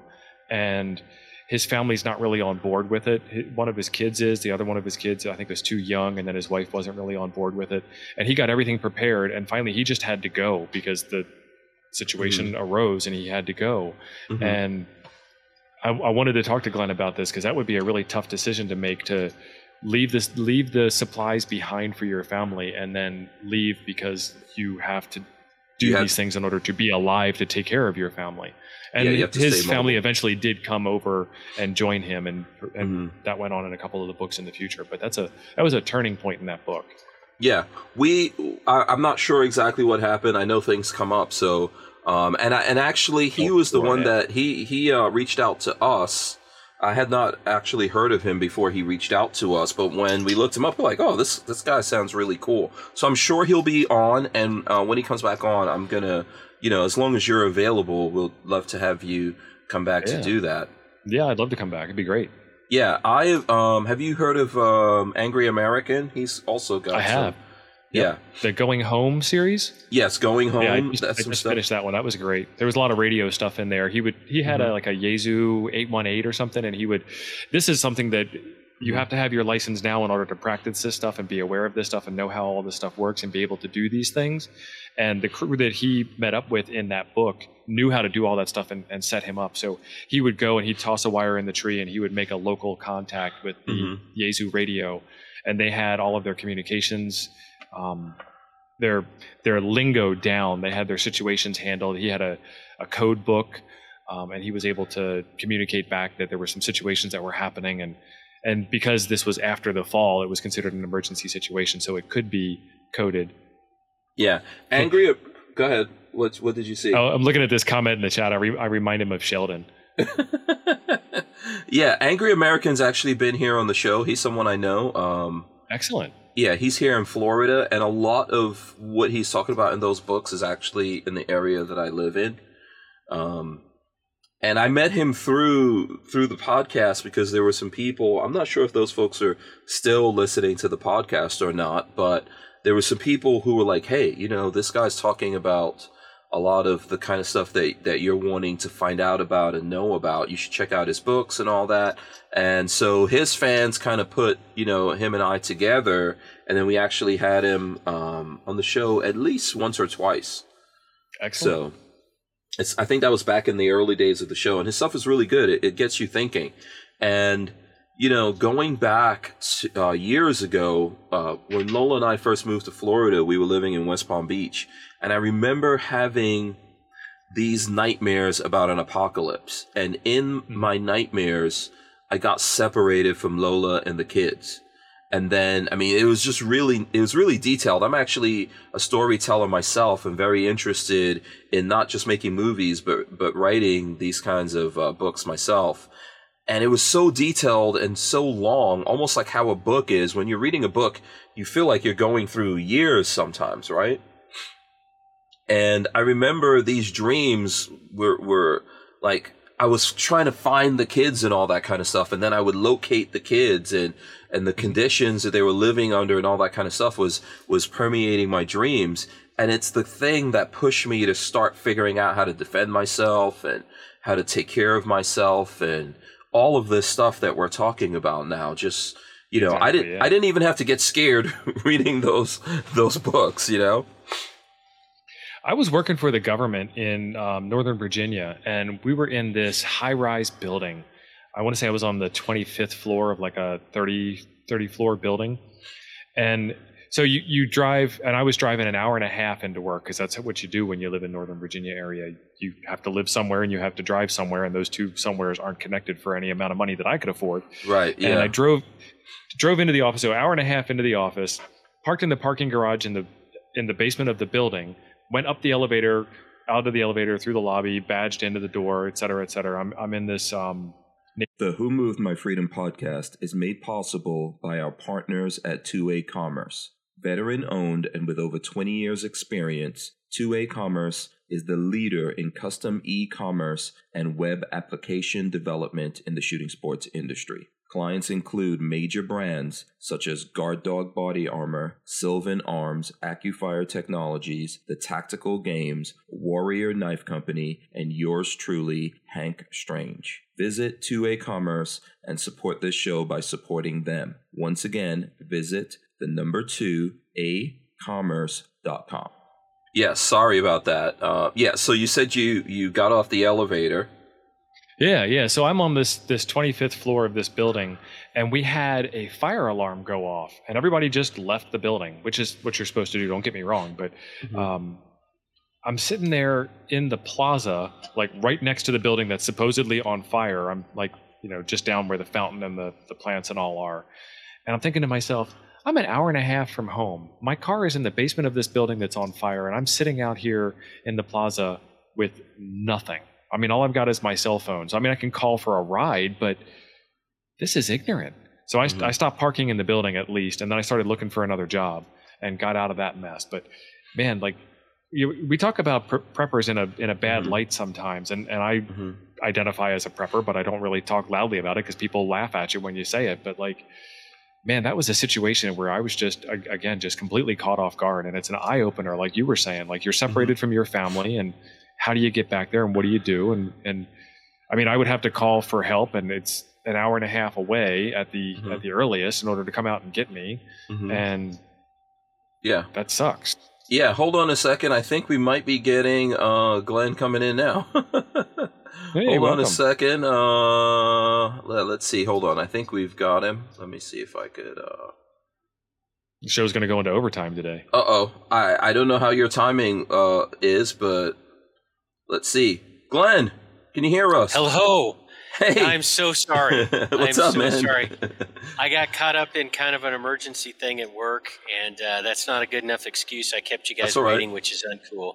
So, my apologies. Oh, that's all right, man. We figured something uh, happened, so you know, we were just we were just talking about you.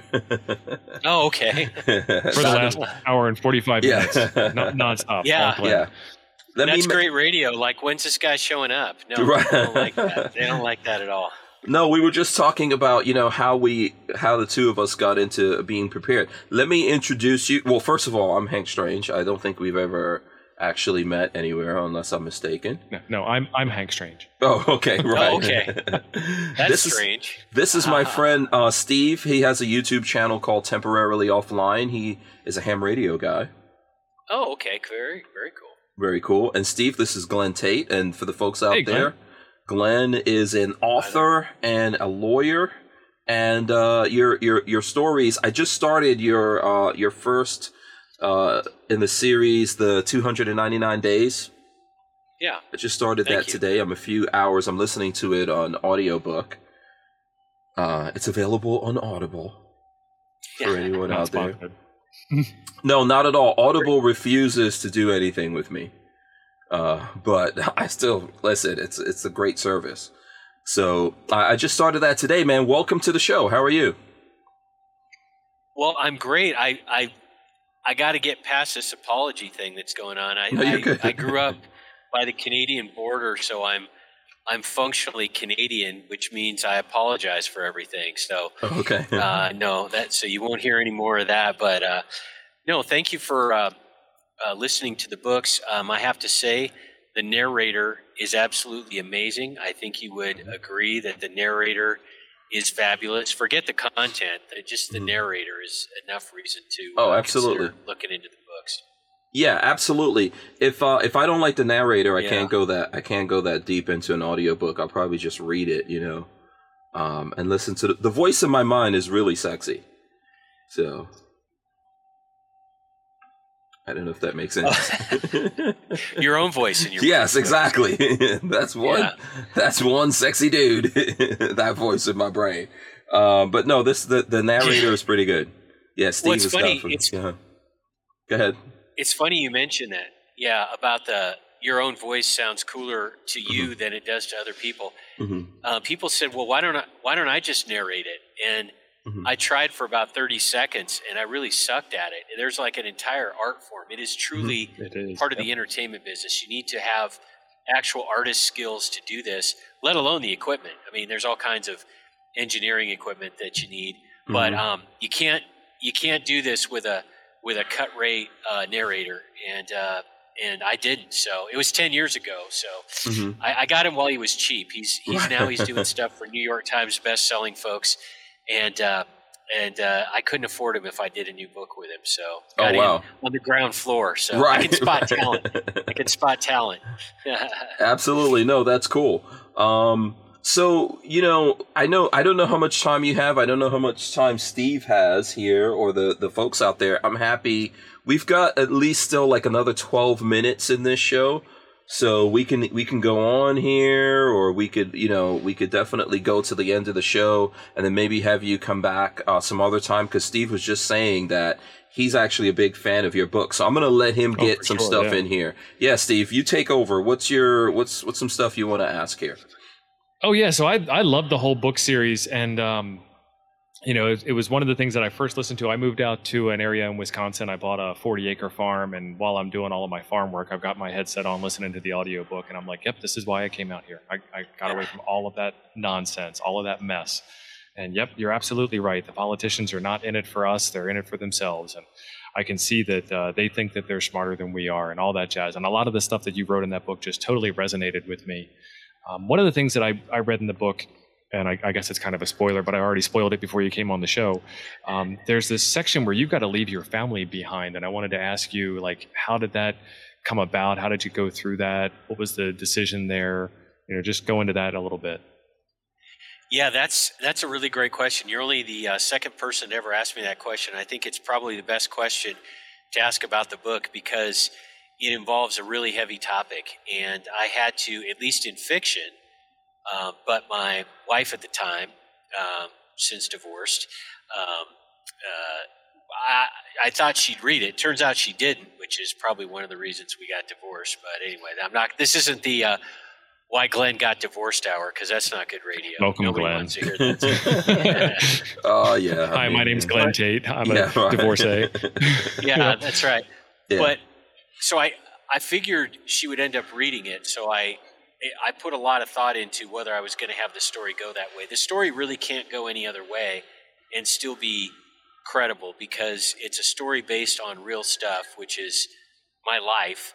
And at that time, she wouldn't have gone with me if you know an event occurred. And one of the reasons that the 299 day series is different than others is that it's so real. And I dealt with stuff that regular people deal with. You know, so many uh, prepper fiction series involve you know SEAL Team Six guys. I'm not a SEAL Team Six guy. I mean, no. and most people in the audience aren't. No. And so yeah. it was it was I think kind of refreshing realism for a regular guy, warts and all, mm-hmm. to go through those kind of struggles and uh, and write it down. But as as far getting to the substance of what you're talking about, um, survival is a pretty serious business, and if you decide that you have to go on your own. It's horrible. I don't say it's easy at all, but you got to do what you got to do. I think a whole lot of people are going to stay with um, non prepared people just out of loyalty or habit or whatever it may be, guilt maybe, and uh, they're probably going to end up dying. And um, I wasn't going to be one of those people, both in the book and in real life. So it was a really difficult chapter. A really good friend of mine. Um, who I respect a lot, was mad at me for like six months after he read the books because he thought mm. what a jerk I was for mm-hmm. even contemplating that because he said, How could you possibly do that? Um, he's since come around, so that's cool. That's yeah. why he's a good friend. But uh, yeah, I hope that answers your question. Yeah, yeah, for sure, for sure. Um, I also like the the slogan that you came up with for the artwork, the "I Miss America." That was pretty good. Yeah, I have to give credit where credit is due, and that's with Merle Haggard. Um, he has he has a song, and I was listening to it okay. one day, and uh, he just mumbles in the song. It's not a chorus or anything. He just says, "I miss America," and I get goosebumps. I physically have goosebumps just saying it every single time, because those three words summarize the way a lot of us think, and of course, it, it becomes a, an important part of the storyline where the good guys who are trapped behind enemy lines in occupied areas uh, tag uh, things with I Miss America, and it really rallies people because those three words it really cuts through the clutter and gets right down to what's on our minds for the most part. Uh, what's on our minds, and um, that was a great a great thing. So I have to give, like I say, credit. You know, Merle Haggard. Um, thank you, Merle. Rest your soul. Mm-hmm. Yeah. Yeah. Uh, there's a couple of things in there. I don't know if uh, you know. I don't know if anyone has any questions or comments. I would say that you know I'm in. I'm right in the first book right now. You know, and I was really sucked into it because it's more. I think there's a foreword in the book talking about. I don't think you were talking badly about other books that are out there, but you were just saying that you were trying to make this a more real or human or you know relatable kind of a thing, right? And I think like I got sucked in right away because even in my own life, I could relate to just even in the beginning part of the story, the things that you were talking about, you know? Yeah, you're right. I'm not talking bad about other books. There are tons, tons of great prepper fiction series out there. Um, I've, I've only read a couple of them. I've read One Second After and Patriots, of course and uh, that's about it because I don't read books, which sounds really weird. Um, no, I, time commitment, I, man. Yeah, it does it. I, yeah. I mean, yeah. look at me. I was I was late for this because um, mm-hmm. I work all the time, and mm-hmm. uh, so I don't have time to read. Mm-hmm. But it it was good that I I didn't read other books because I wasn't trying to copy anything. It's absolutely fresh. Um, people say it's hilarious. They say, "Oh, you're so creative, Glenn," because all this dialogue is so amazing. It's not creative at all. It's it's not creative writing. It's what me and my friends say. Mm-hmm. It's and many of the things in book one, the banter among the team. It's stuff we actually said in Pow, and you'll get to know Pow mm-hmm. uh, later on. He's um, he's the six foot Korean gunfighter who sells insurance. In real life, he's a six foot Korean gunfighter who sells insurance. Right. you, can, okay. you can see how creative I am. There, yeah. Right. Yeah. And I just happen to know interesting, cool people. And uh, but anyway, um, the I was talking to him, and he was talking to me, and he said, "Is this conversation going to end up in a book?" And I said, "It very likely will. Yeah, mm-hmm. probably will. Probably, yeah." Mm-hmm. mm-hmm. So that's why the dialogue um, is different. I'm not going to say better. I'm just going to say different than most dialogue because I wasn't trying. I never thought anyone would read these books. I didn't write them for anyone to read them. Mm-hmm. I just couldn't stop writing them. And then I sent in uh, 10 books to the first publisher that I sent them to oh, wow. who said you want a 10 book deal, which is unheard of. Um, mm. I, I, was more surprised than anybody. And um, then I had a problem. See, I was going to, I figured if people by mistake bought the books, which is kind of what I thought they would do, because again, I didn't think anyone would ever read them, and that turned out to be wrong. A lot of people have read them. Um, I realized I'd have a 1099 that I'd have to deal with, and uh, then my wife would know I wrote them because I wrote them without her knowing about it. I spent three years writing these books and sort of didn't tell her because I knew she would be opposed to my crazy prepping, wacky ideas. Mm-hmm. Um, so that wasn't a good move on my part, but it is what it is. Yeah, some of the best art, you know, um, it, it, comedy, lots of things, music uh, comes from real life. You know, it comes from the pains that we're experiencing and you know, writing, drawing, those kinds of things. I mean, I think, you know, as a kid, like I grew up in New York City in the crack 80s. That kept me from becoming a crackhead or becoming a, a drug dealer, you know, just doing something really destructive uh, to my life. Just being able to express myself, you know, it's a good way to work out the problems you have. Absolutely. Yeah. Writing these books was very therapeutic. mm-hmm. Yeah. Yeah and it's funny like when you guys went i think steve brought up a good question you know um, there's a like i know my dad used to tell me this that if you try to save uh, someone who's drowning you could also wind up drowning yeah you gotta you know? save yourself first the whole gas mask air mask in the plane oxygen mask oxygen yeah. mask that's the word yeah yeah, I mean it's a it's it's something that you really have to think about. You know, when you love you know your your your wife, your kids, like at what point do you go? I mean, do you force them to do something for their own good? That do you even you know in the end what happens there? Right, like we we we really seriously could be making those kinds of decisions, and I think um, in the last two years, some people have made those decisions.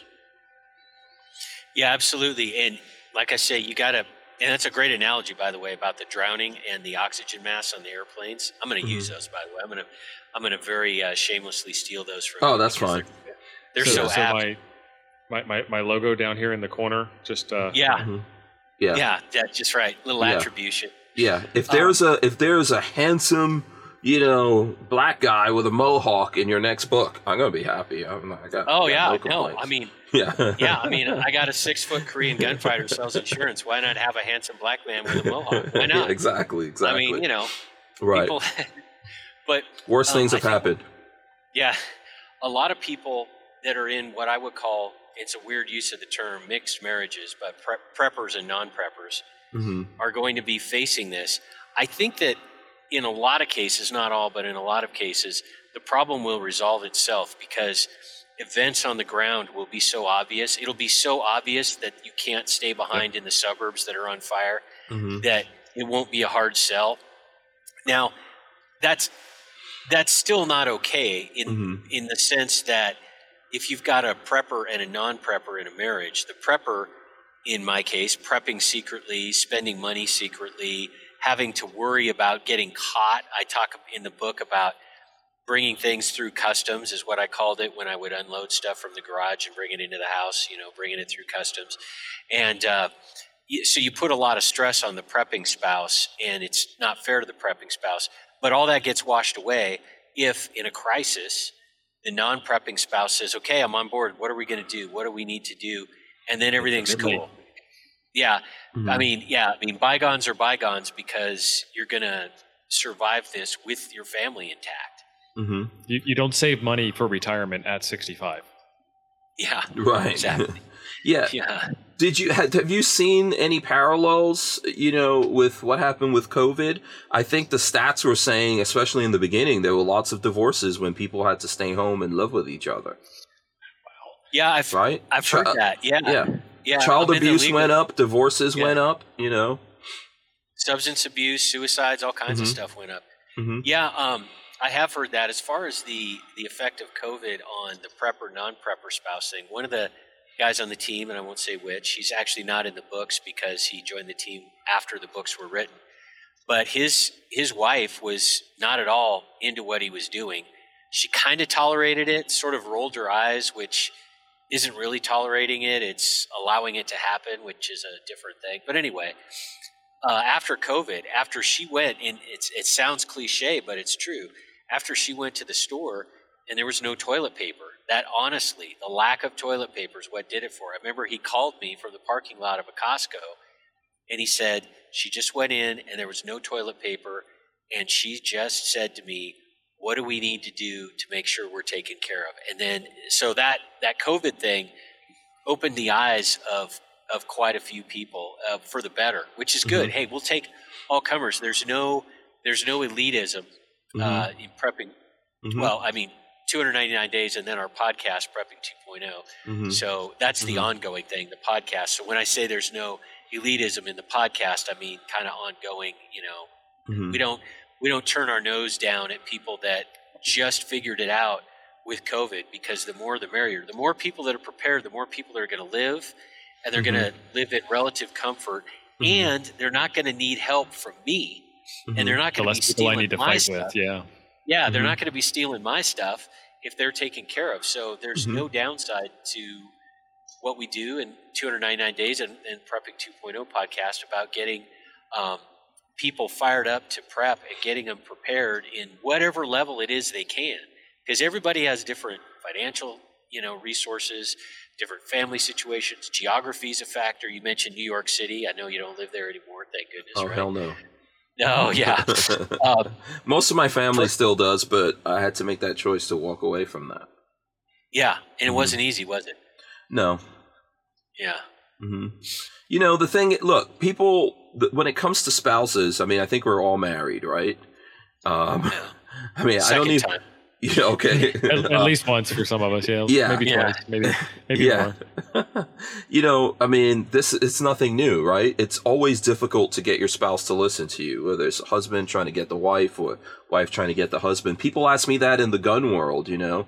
How do you get your wife to do stuff with you? And and um, like I know in my case, my wife does do stuff with me some things, you know, and I think that I always tell people you can't force that. That's not a thing that you could force. People have to make decisions. I remember when I got into, when I went and got my CCW, my wife didn't want to do it. So I went off on my own and did it. And when I came back, I was talking to friends that uh, one of my friends, she was actually in the Marines, and we were just excited talking about gun stuff. And she didn't even have to go do the course. And she was like, you know what? I'm going to go take that course. And then my wife heard us talking about how much fun it was, and she was like, okay, well, I'm going to take the course too. And I was like, okay, I'll go with you guys, you know, and I took it again. So sometimes you just have to leave these things open and let someone find their own interest because if you force them into it, then they're going to resist it. Yeah, it never works. And it, it, never, it doesn't work on anybody, especially the personality of my first wife, very strong and independent. I mean that in a complimentary Mm-hmm. sense. And uh, there's absolutely no way she was going to do something she didn't want to do. And it just wasn't going to happen. Why force it? Yeah. And if you ask Lola, Lola's probably in the chat somewhere right now saying, uh, Hank Strange does not listen to anything I tell him to do either. Right? So- ways, yep. yeah, it goes, yeah, and it's, and it would be absolutely hundred percent true, you know, but you have to, you have to run it. Sometimes I think that there's warning signs in life that people refuse to pay attention to. You know, it's almost like you're running down the highway and there's a sign like, hey, this road is closed. And then you see another one like, I'm, I'm serious, the road's closed. And there's another one like, no, the road's closed, you're going to die if you keep going down this way. And, um, and people just choose to ignore those things. And I hope that with what we've been going through, that a lot of people in America are paying attention to that and realizing there doesn't have to be some massive apocalypse. You could very easily wind up in a bad situation with something. And it doesn't even, for sure, it kills people, but no more than the people that normally die, but it still massively affects your life. And, it, and your life is never the same after that. Yeah, I think there are two phases to this uh, issue of people believing that preparation is a good idea, and that's pre COVID and post COVID. There was something about those empty store shelves that made people realize that this can happen. I think a lot of people just skipped along in life and figured, oh, I live in America. Nothing bad ever happens in America. Um, you know, they didn't they didn't grow up in New York City in some of the conditions you did, and they, and if they did, they would know that bad things happen in America, right? Oh, absolutely. yeah. But they they just they just thought that uh, this is la la land with unicorns and and sprinkles and, and fairy dust, and uh, and then they saw again it was a very small thing, but toilet paper is kind of important. Uh, that there that it's possible for things to be not on the shelves in America. And now, post COVID, the conversation is a lot different when it comes to convincing people they need to prepare. It takes a lot less convincing. Uh, it's more just tagging on to the COVID shortages and saying, well, you know, gas prices could maybe go up. Oh, geez, you know, that happened. Mhm. Um, we've had a guest on Prepping 2.0. He's he's our most popular guest. He's a food industry executive, and he, he goes by a fake name because he can't get outed because in his corporate world he's dead meat if he's on a podcast called Prepping 2 Mhm. And he uh, he would predict all these things, and not only predict them, which is helpful, but what he would do is explain why. He would Mhm. explain why, for example, um, that ketchup wasn't going to be on the shelves, not because there weren't enough tomatoes, but because the plastic ketchup squeeze bottles were made by one manufacturer in the world and they were shut down for COVID and they had a bunch of supply chain issues themselves. And so ketchup could not be put into ketchup squeeze bottles and you can't just put it in number 10 tins or five gallon, you know, uh, squirt bladders or whatever they are. because nobody knows how to use that. Yeah. Right. Yeah. yeah. And so it, it really sunk in more when you heard Mhm. the explanation why. But Mhm. that's that's yeah, Yeah. I'm getting a little far afield, but it's a different conversation nowadays. Yeah. Thank goodness. Yeah, so you you brought up the toilet paper thing, and it seems like nobody thought of like there are other solutions besides toilet paper. Oh. Yeah. Yeah. How do people in, in other parts of the world do we it? had right? this. 'Cause- Yeah. We had this Everybody conversation on my show. Yeah, we had this conversation. yeah. yeah. Um, well, you know, and also even before this whole thing, we've uh, had the conversation before, and even if you Google it, you'll see that people say, "What's the number one um, thing that you need to have if everything goes crazy?" Most people are going to say toilet paper because they are not. They don't know how to use leaves, you know, or the garden hose, or or tear up some t-shirts or whatever it is, right? Um, exactly. As crazy as that sounds, as crazy as that sounds, we are conditioned um, for this. I mean, in um, in uh, Katrina, people left their dogs behind, and their dogs starved to death, even though there was a lot of food because they didn't know how to eat if someone didn't serve them. So exactly right. Very good analogy. I'm, yeah, I'm getting a lot of good analogies from you. Right, that's what. That that's why we call this podcast "Who Moved My Freedom." It's from the book "Who Moved My Cheese." I don't know if you guys have heard of that book. I have. Yeah, it's a good book to read. Very short book. I think I don't know. I could I, I could read it in thirty minutes.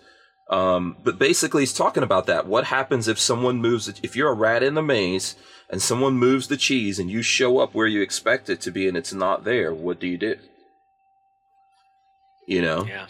So that's where we're coming from. Steve, I sense you have another uh, question here. I have all kinds of questions. Yeah, we're talking about prepping in the chat, and, and Lola actually brought mm-hmm. up a good question. What is uh what is the simplest step that someone can take towards preparing? And and my answer for that is like don't you don't have to go crazy. I mean like we have this big definition of what prepping is from all the tv shows and all the people that are really better at it than we are because they've got more experience more practice more time in the hole. Mm-hmm. but uh, what i do is i i don't buy one thing. I buy i buy two. So if i'm going in to get a shampoo refill i get two.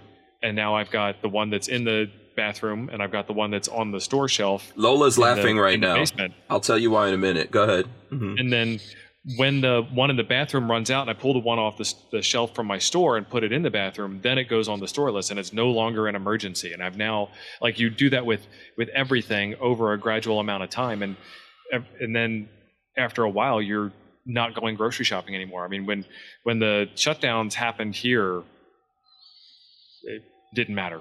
Mm-hmm. Not a not a thing. Not a problem at all. We we didn't have we didn't have the right amount of toilet paper stores, but we had a backup plan. We were fine. Mm-hmm. Um, mm-hmm. We had plenty of food here, no problems there. We actually raise a lot of our own food, and uh, there was no issues there.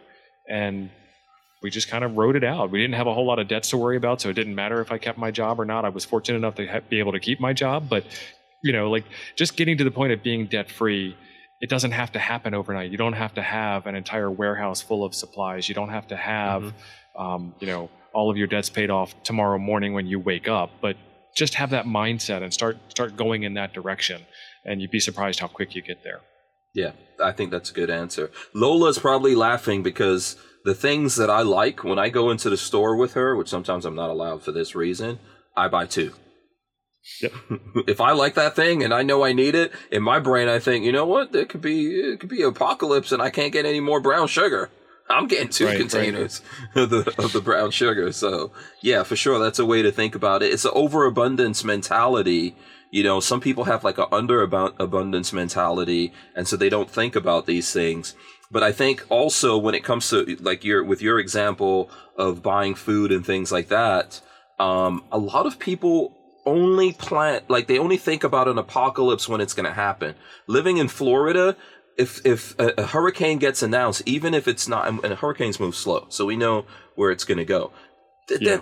people not even in the path will go buy everything in the store. They'll go to they'll go to a Home Depot and just buy everything in Home Depot that that has nothing to do with it instead of preparing. And I always try to tell people, you know, prepare for the for the personal apocalypse that could happen to you like you lose your job or you get really badly hurt and now you can't work or you don't you you know or you miss you're missing a source of income from from someone in the family. So you know be prepared for those little things that could happen to just you alone and not everyone else. So um, glenn what's your what's your um, answer to this?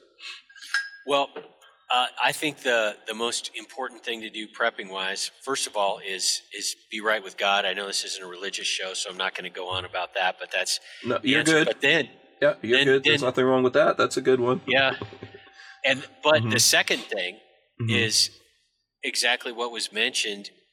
A twist on that, and that is understanding that stuff could go wrong. There could be disruptions in supplies. There could be a reason why you can't just go out and get more shampoo or brown sugar, for example. Once you accept, and this is why the shelves being empty during COVID were so important. Once you accept that there could be a problem, then you're much more open to solutions to a problem. Nobody's going to come up with solutions to things that aren't problems.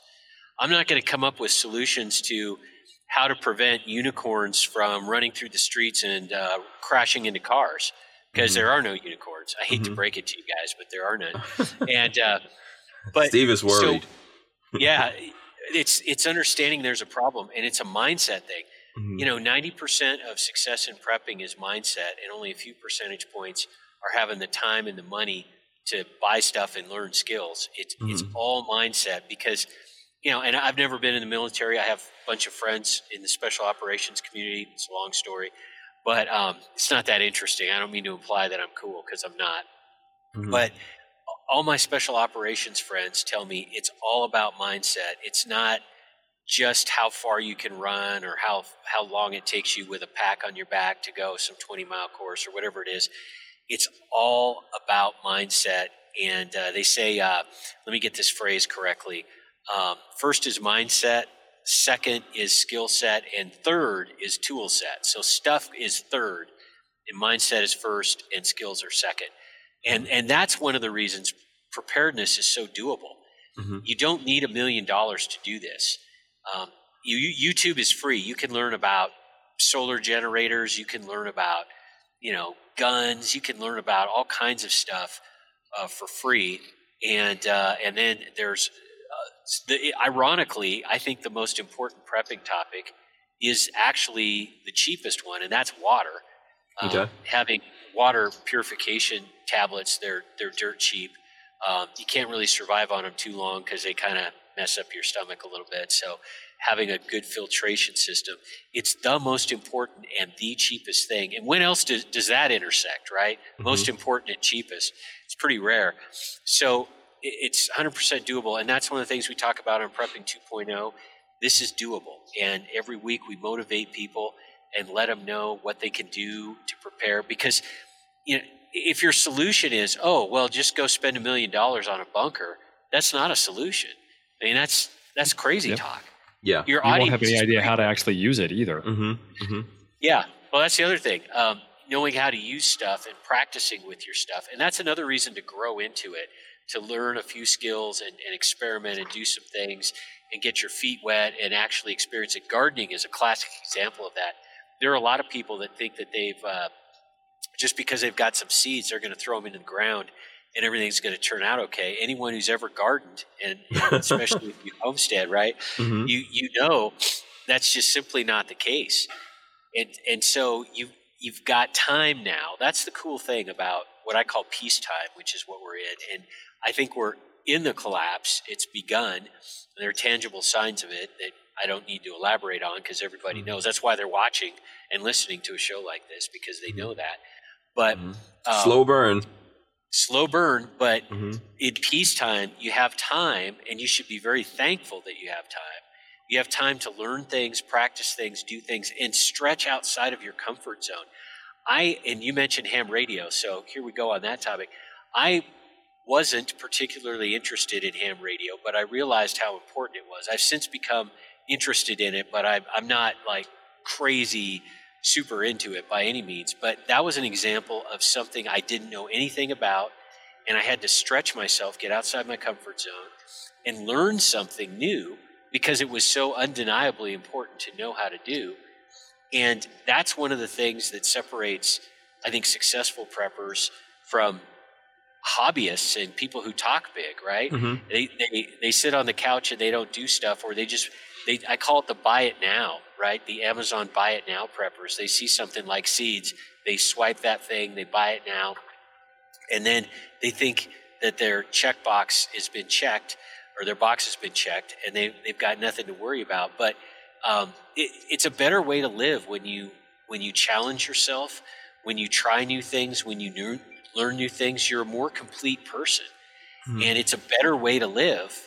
And uh, anyway, I'm, mm-hmm. I'm, I'm, motivating myself here. No, you're good. You're good. I was just looking at the chat to see if there were questions. You know, I, I think, like, I think you're right. I think we do need to stretch ourselves a little bit outside of the comfort zone. Sometimes you don't have to know everything about something. You just need to be aware of it. And, you know, I, I would say to folks that you also don't need to have or know everything. You know, if you, if you know your neighbors or the people around you, a lot of that could help. And if you, for example, specialize in something, then that gives you an ability to barter. So when everyone start, like I've been doing the gun thing here since 2013, and you know what they say, like, you know, buy low, sell high, or, or trade when things are happening. And some of that happened during this time. If I had friends that they were, you know, they didn't get enough ammo or something like that, okay, you know, what you got? there's always some some bartering that you could do with things. So that's one of the things I learned really early in life is that everybody is useful. Mm-hmm. Um, and I don't mean that like a derogatory way, like like people are, are too stupid and therefore they're useful. I mean like everybody has a skill, and a lot mm-hmm. of people have skills that I don't have, and I have skills that a lot of other people don't have. And there's a there's a happy marriage there like you were saying, like somebody didn't have the proper amount of ammo and can't go hunting. Well, I I have the proper amount of ammo and the hunting skills. Mm-hmm. What do you have in trade? And that's really, I don't think there's any anything as being off grid technically. Like mm-hmm. you need to have that that grid, even if it's not like the electric grid or something along those lines. You need to have that grid of friends that you can rely on and count on in your your own personal network because you can't survive on your own. Mm-hmm. Yeah, that's a good point. And a lot of us, the internet has led a, a lot of people to be that way. Unfortunately, you know, that we're we're we're less uh, connected to people, even though it seems like we're we are more connected in some ways. But I guess the guys that you're playing video games with online can't necessarily save you. And sometimes yeah, too far away. Yeah, sometimes they can save you. I mean, you know, if you're having a heart attack, they might be able to call nine one one for you you know, for sure. But they can't always, you know, save you. You really do have to think about uh, your neighbors and what are they up to and what things can they offer. And I think even your location has a lot to do with that, right? Yep. Yeah. Glenn, did you want to, uh, you know, did you ha- did you have some other things here that you wanted to add yeah. to that? Mm-hmm. I wanted to amplify the point that everybody is useful, and I won't give away storyline mm-hmm. spoilers, but there's actually a chapter that talks about this. It's based on a song by Lucinda Williams.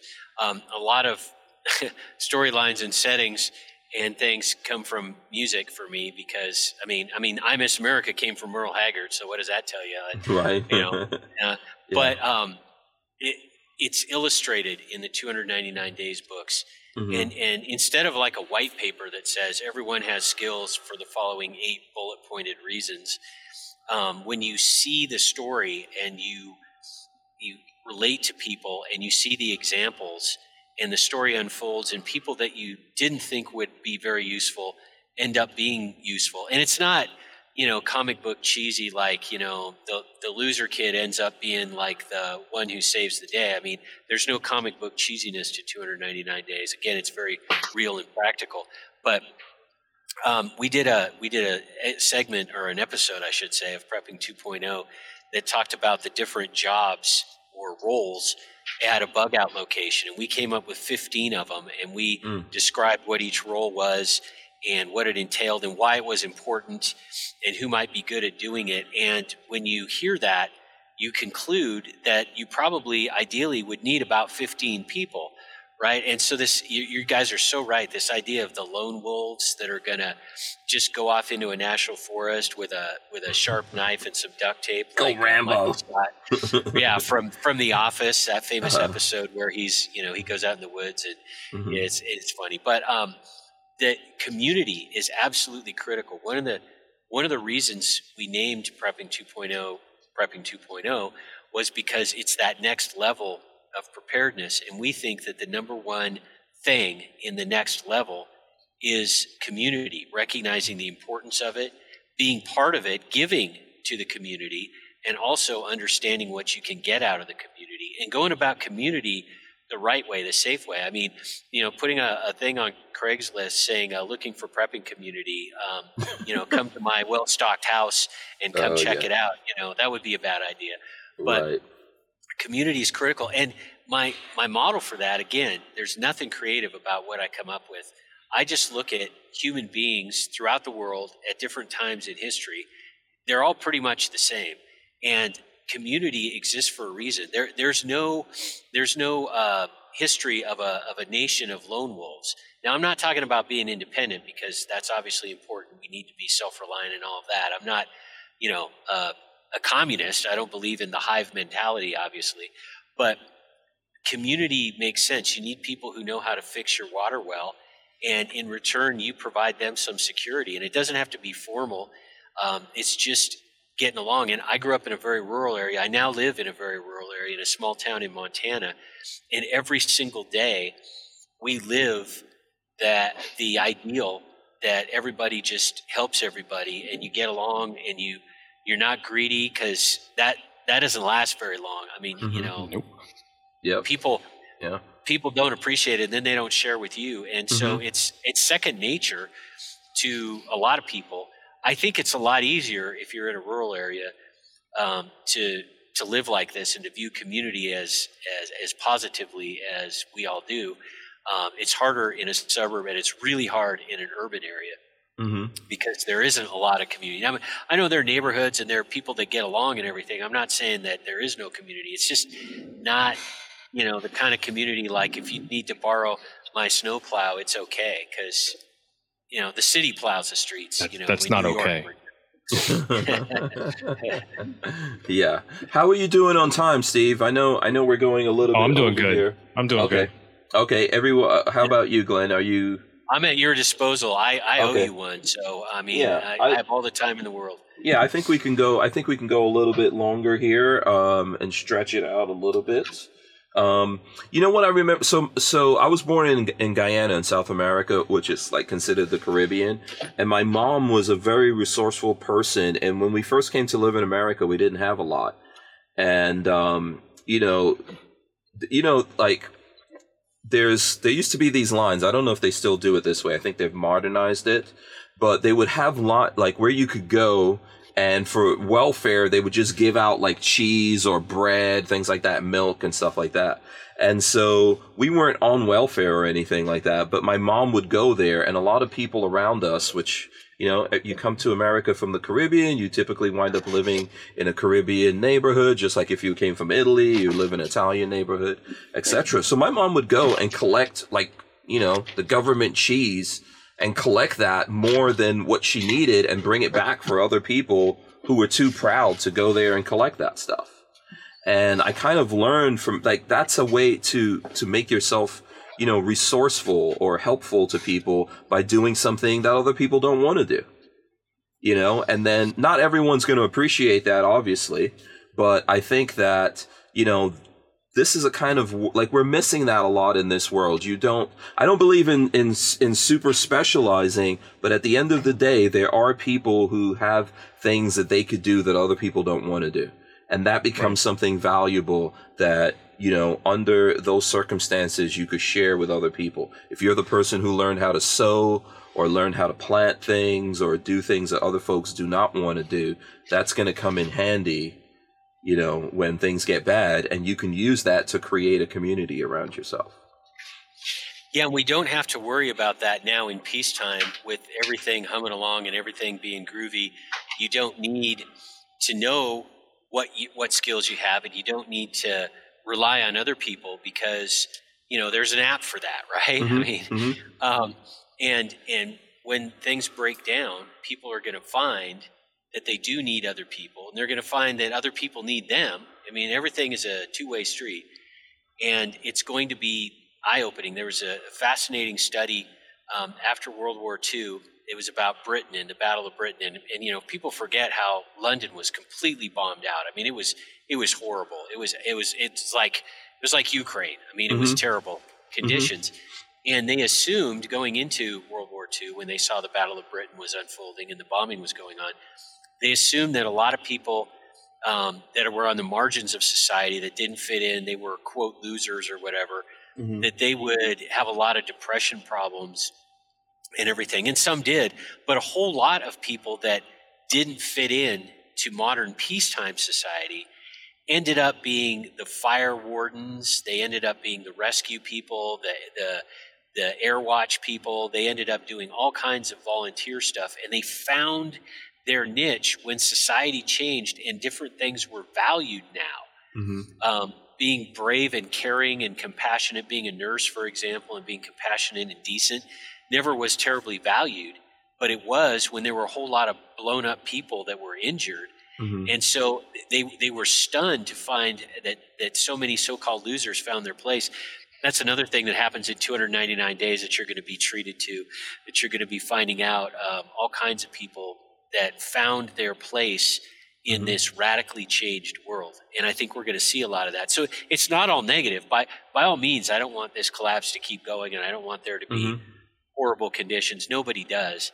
Uh, right. No sane person does. And and by the way, my my military friends that have been in combat, they'll be the first to tell you that you know glamorizing a civil war is a is a absolutely idiotic thing. I mean, so. Um, Nobody should fun. want it. And the people that have been through other countries' civil wars will tell you how awful it is. Mm-hmm. Yeah, absolutely. I know that. I know there's people who think that there's going to be some kind of great reset, uh, and then maybe your debts go away and all that kind of stuff. It doesn't matter. That's like thinking if you move from one state to another, that's going to change your personal problems that you have. That just changes your location you know? So if we if yeah you got to fix your head. Yeah.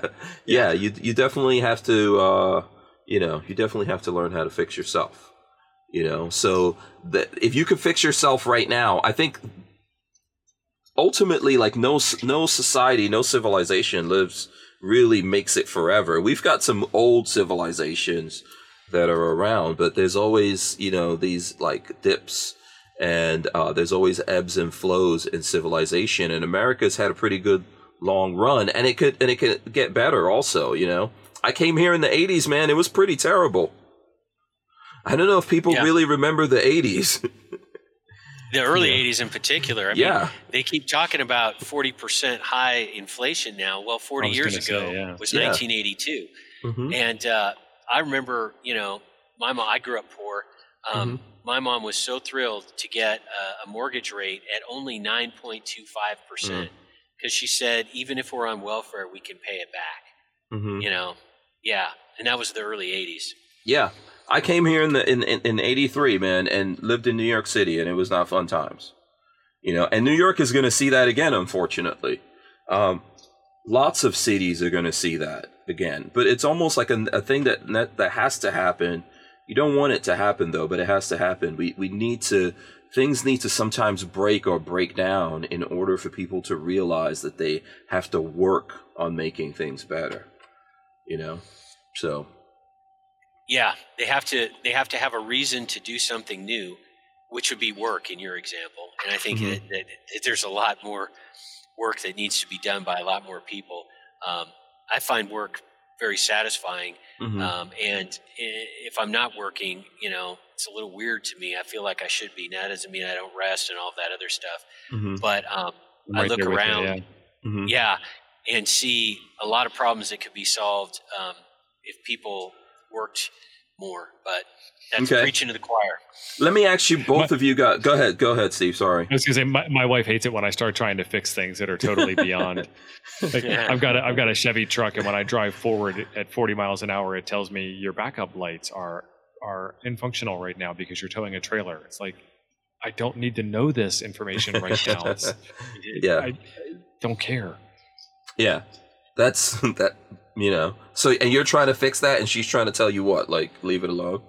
Leave, leave really it alone. Matter. Don't worry about that. Why do you stress out about this stuff? Why does it make you so angry? I'm like, I'm not angry, but I mean, come on. Don't you use your own product, people? Yeah. scary. Scary the stuff that makes it out to, to production. yeah. Let me ask you two guys this. What what are the big warning signs for you that things or what are you looking out for to say that things are really gonna turn? Do you have those? People always asking me, there's different a lot of different things that I do, and people always ask me, when's this bubble gonna bust, you know? when's that bubble to bust? When do you think we're really to what are your warning signs or signals that oh, everything's really about to get crazy? Go ahead.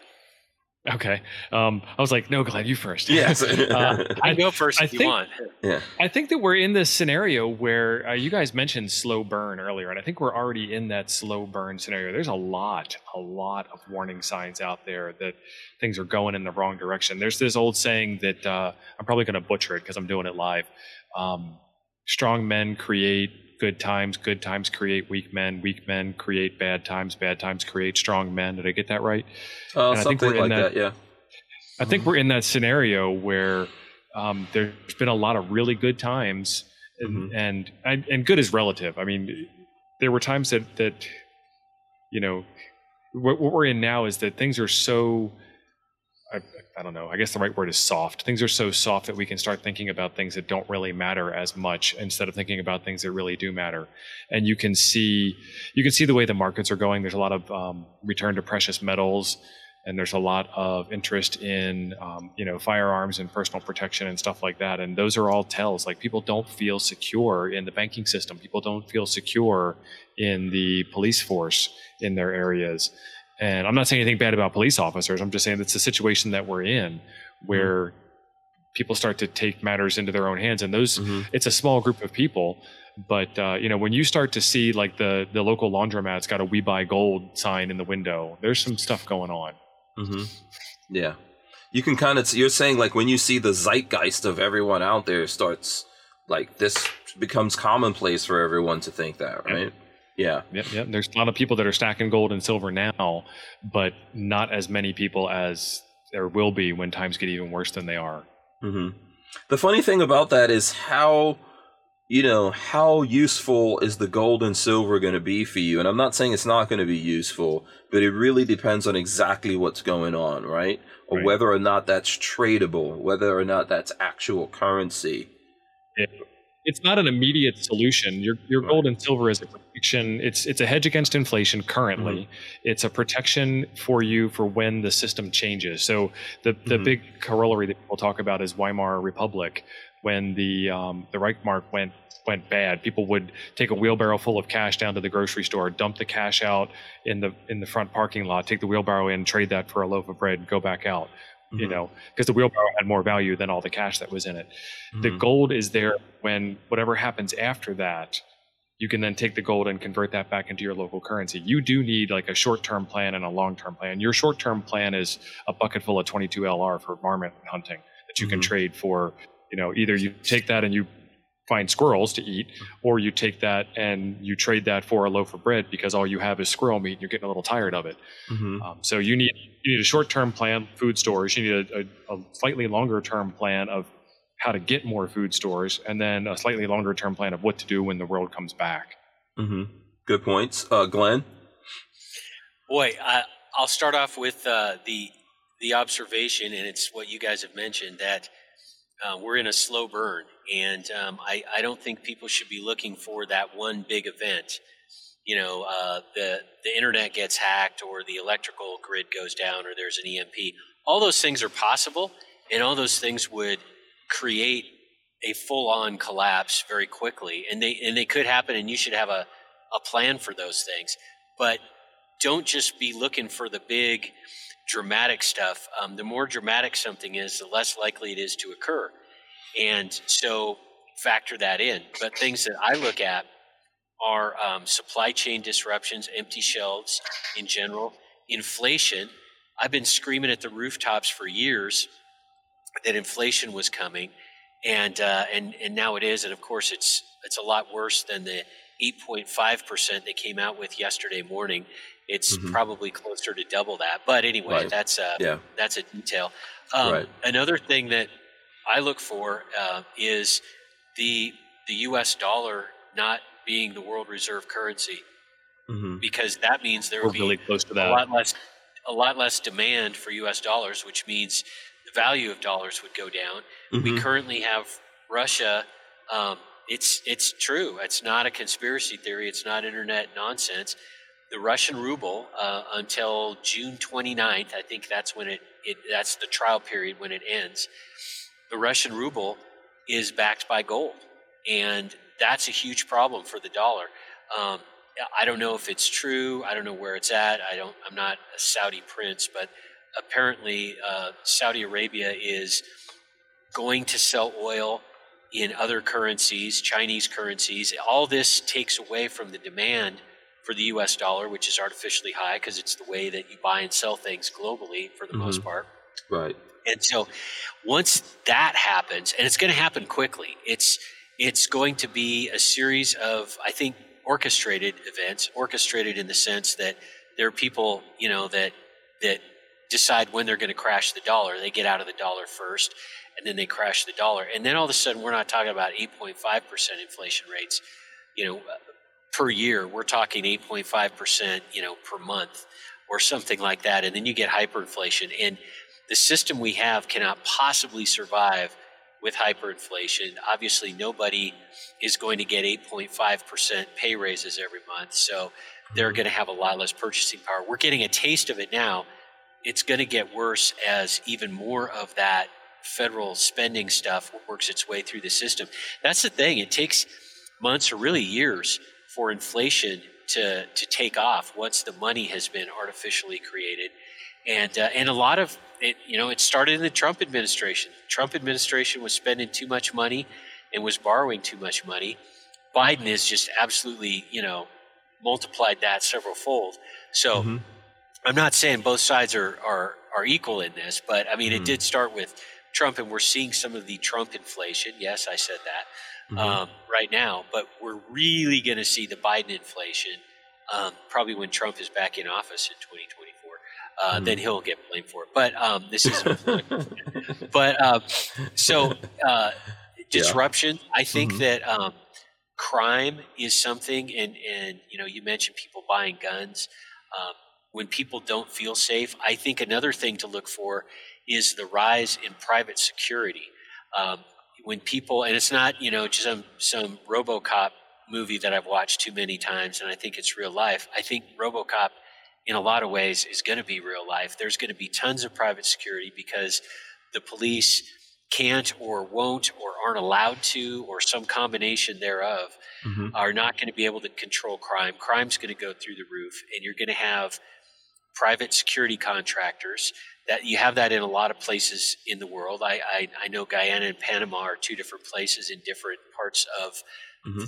Central and South America. But um, mm-hmm. I know that in, in Panama, you know, people would have armed compounds, villas, and they would have security guards if they had any money. You're going to see a lot of that.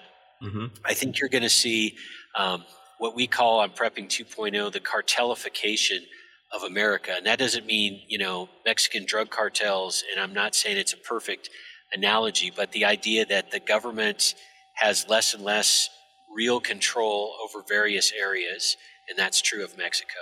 And the mm-hmm. government is corrupt, that's really true of Mexico. And you have non governmental entities, um, often bad guys. Um, I'm not saying there, there are, you know, Mother Teresa cartels or anything like that, right? And you mm-hmm. have, you know, uh, groups come in and provide basic governmental services when the government can't or won't. They usually extract a high price for that, like absolute loyalty, and it ends up turning out horrifically like like in Mexico.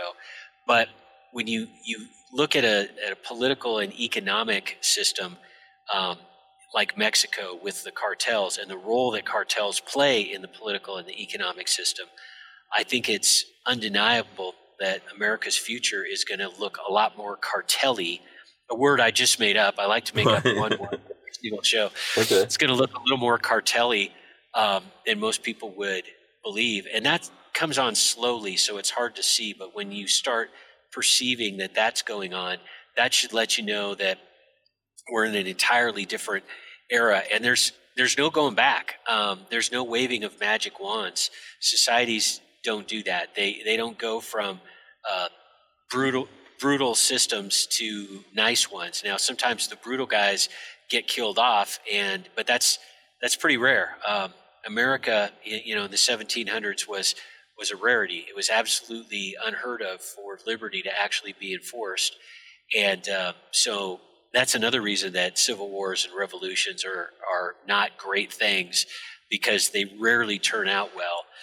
So those are some things to, to look for. Um, just keep looking at the headlines and, and have an open mind and know that there are reasonable things you can do to prepare to make yourself way better off for what's undeniably coming. Yeah, I think there's several things. You know, as you were speaking there, that I, that I was thinking, hey, we're we're already seeing lots of signs of those things. Um, you know, you you mentioned RoboCop. I know it, it's just it's just happening. What is it in Shanghai or something that they have robot dogs out there uh, telling people to stay off the streets. Uh, don't believe that we're uh, that we're far away from that either. Here, uh, you were talking about the currency. Um, I think recently Biden, uh, you know, asked uh, certain members of government, certain government organizations to look into a crypto to replace the dollar.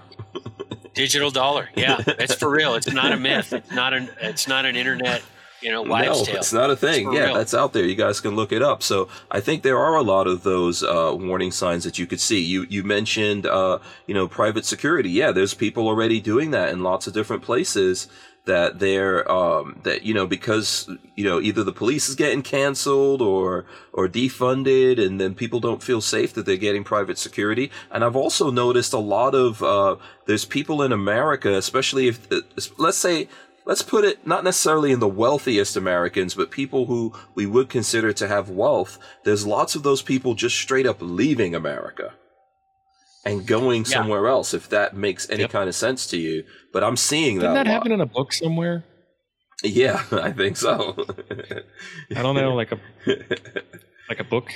Yeah. America's the place that you go to. I've lived in quite a few places including i lived in nigeria before we lived here in america uh, when when you see people leaving America to go live, like let's say in Mexico, for example, or you know other third world countries. I have a friend who is living in Nicaragua. Okay, I mean I'm with it. I've lived, I was born, and I've lived outside of America. It's not a good sign. Nope. You know, it's not a good sign, and it's you know I'm not knocking anyone who's done it. By the way, I'm not trying to knock you. I, I feel like you could do whatever you want to, but it's interesting. Think about it.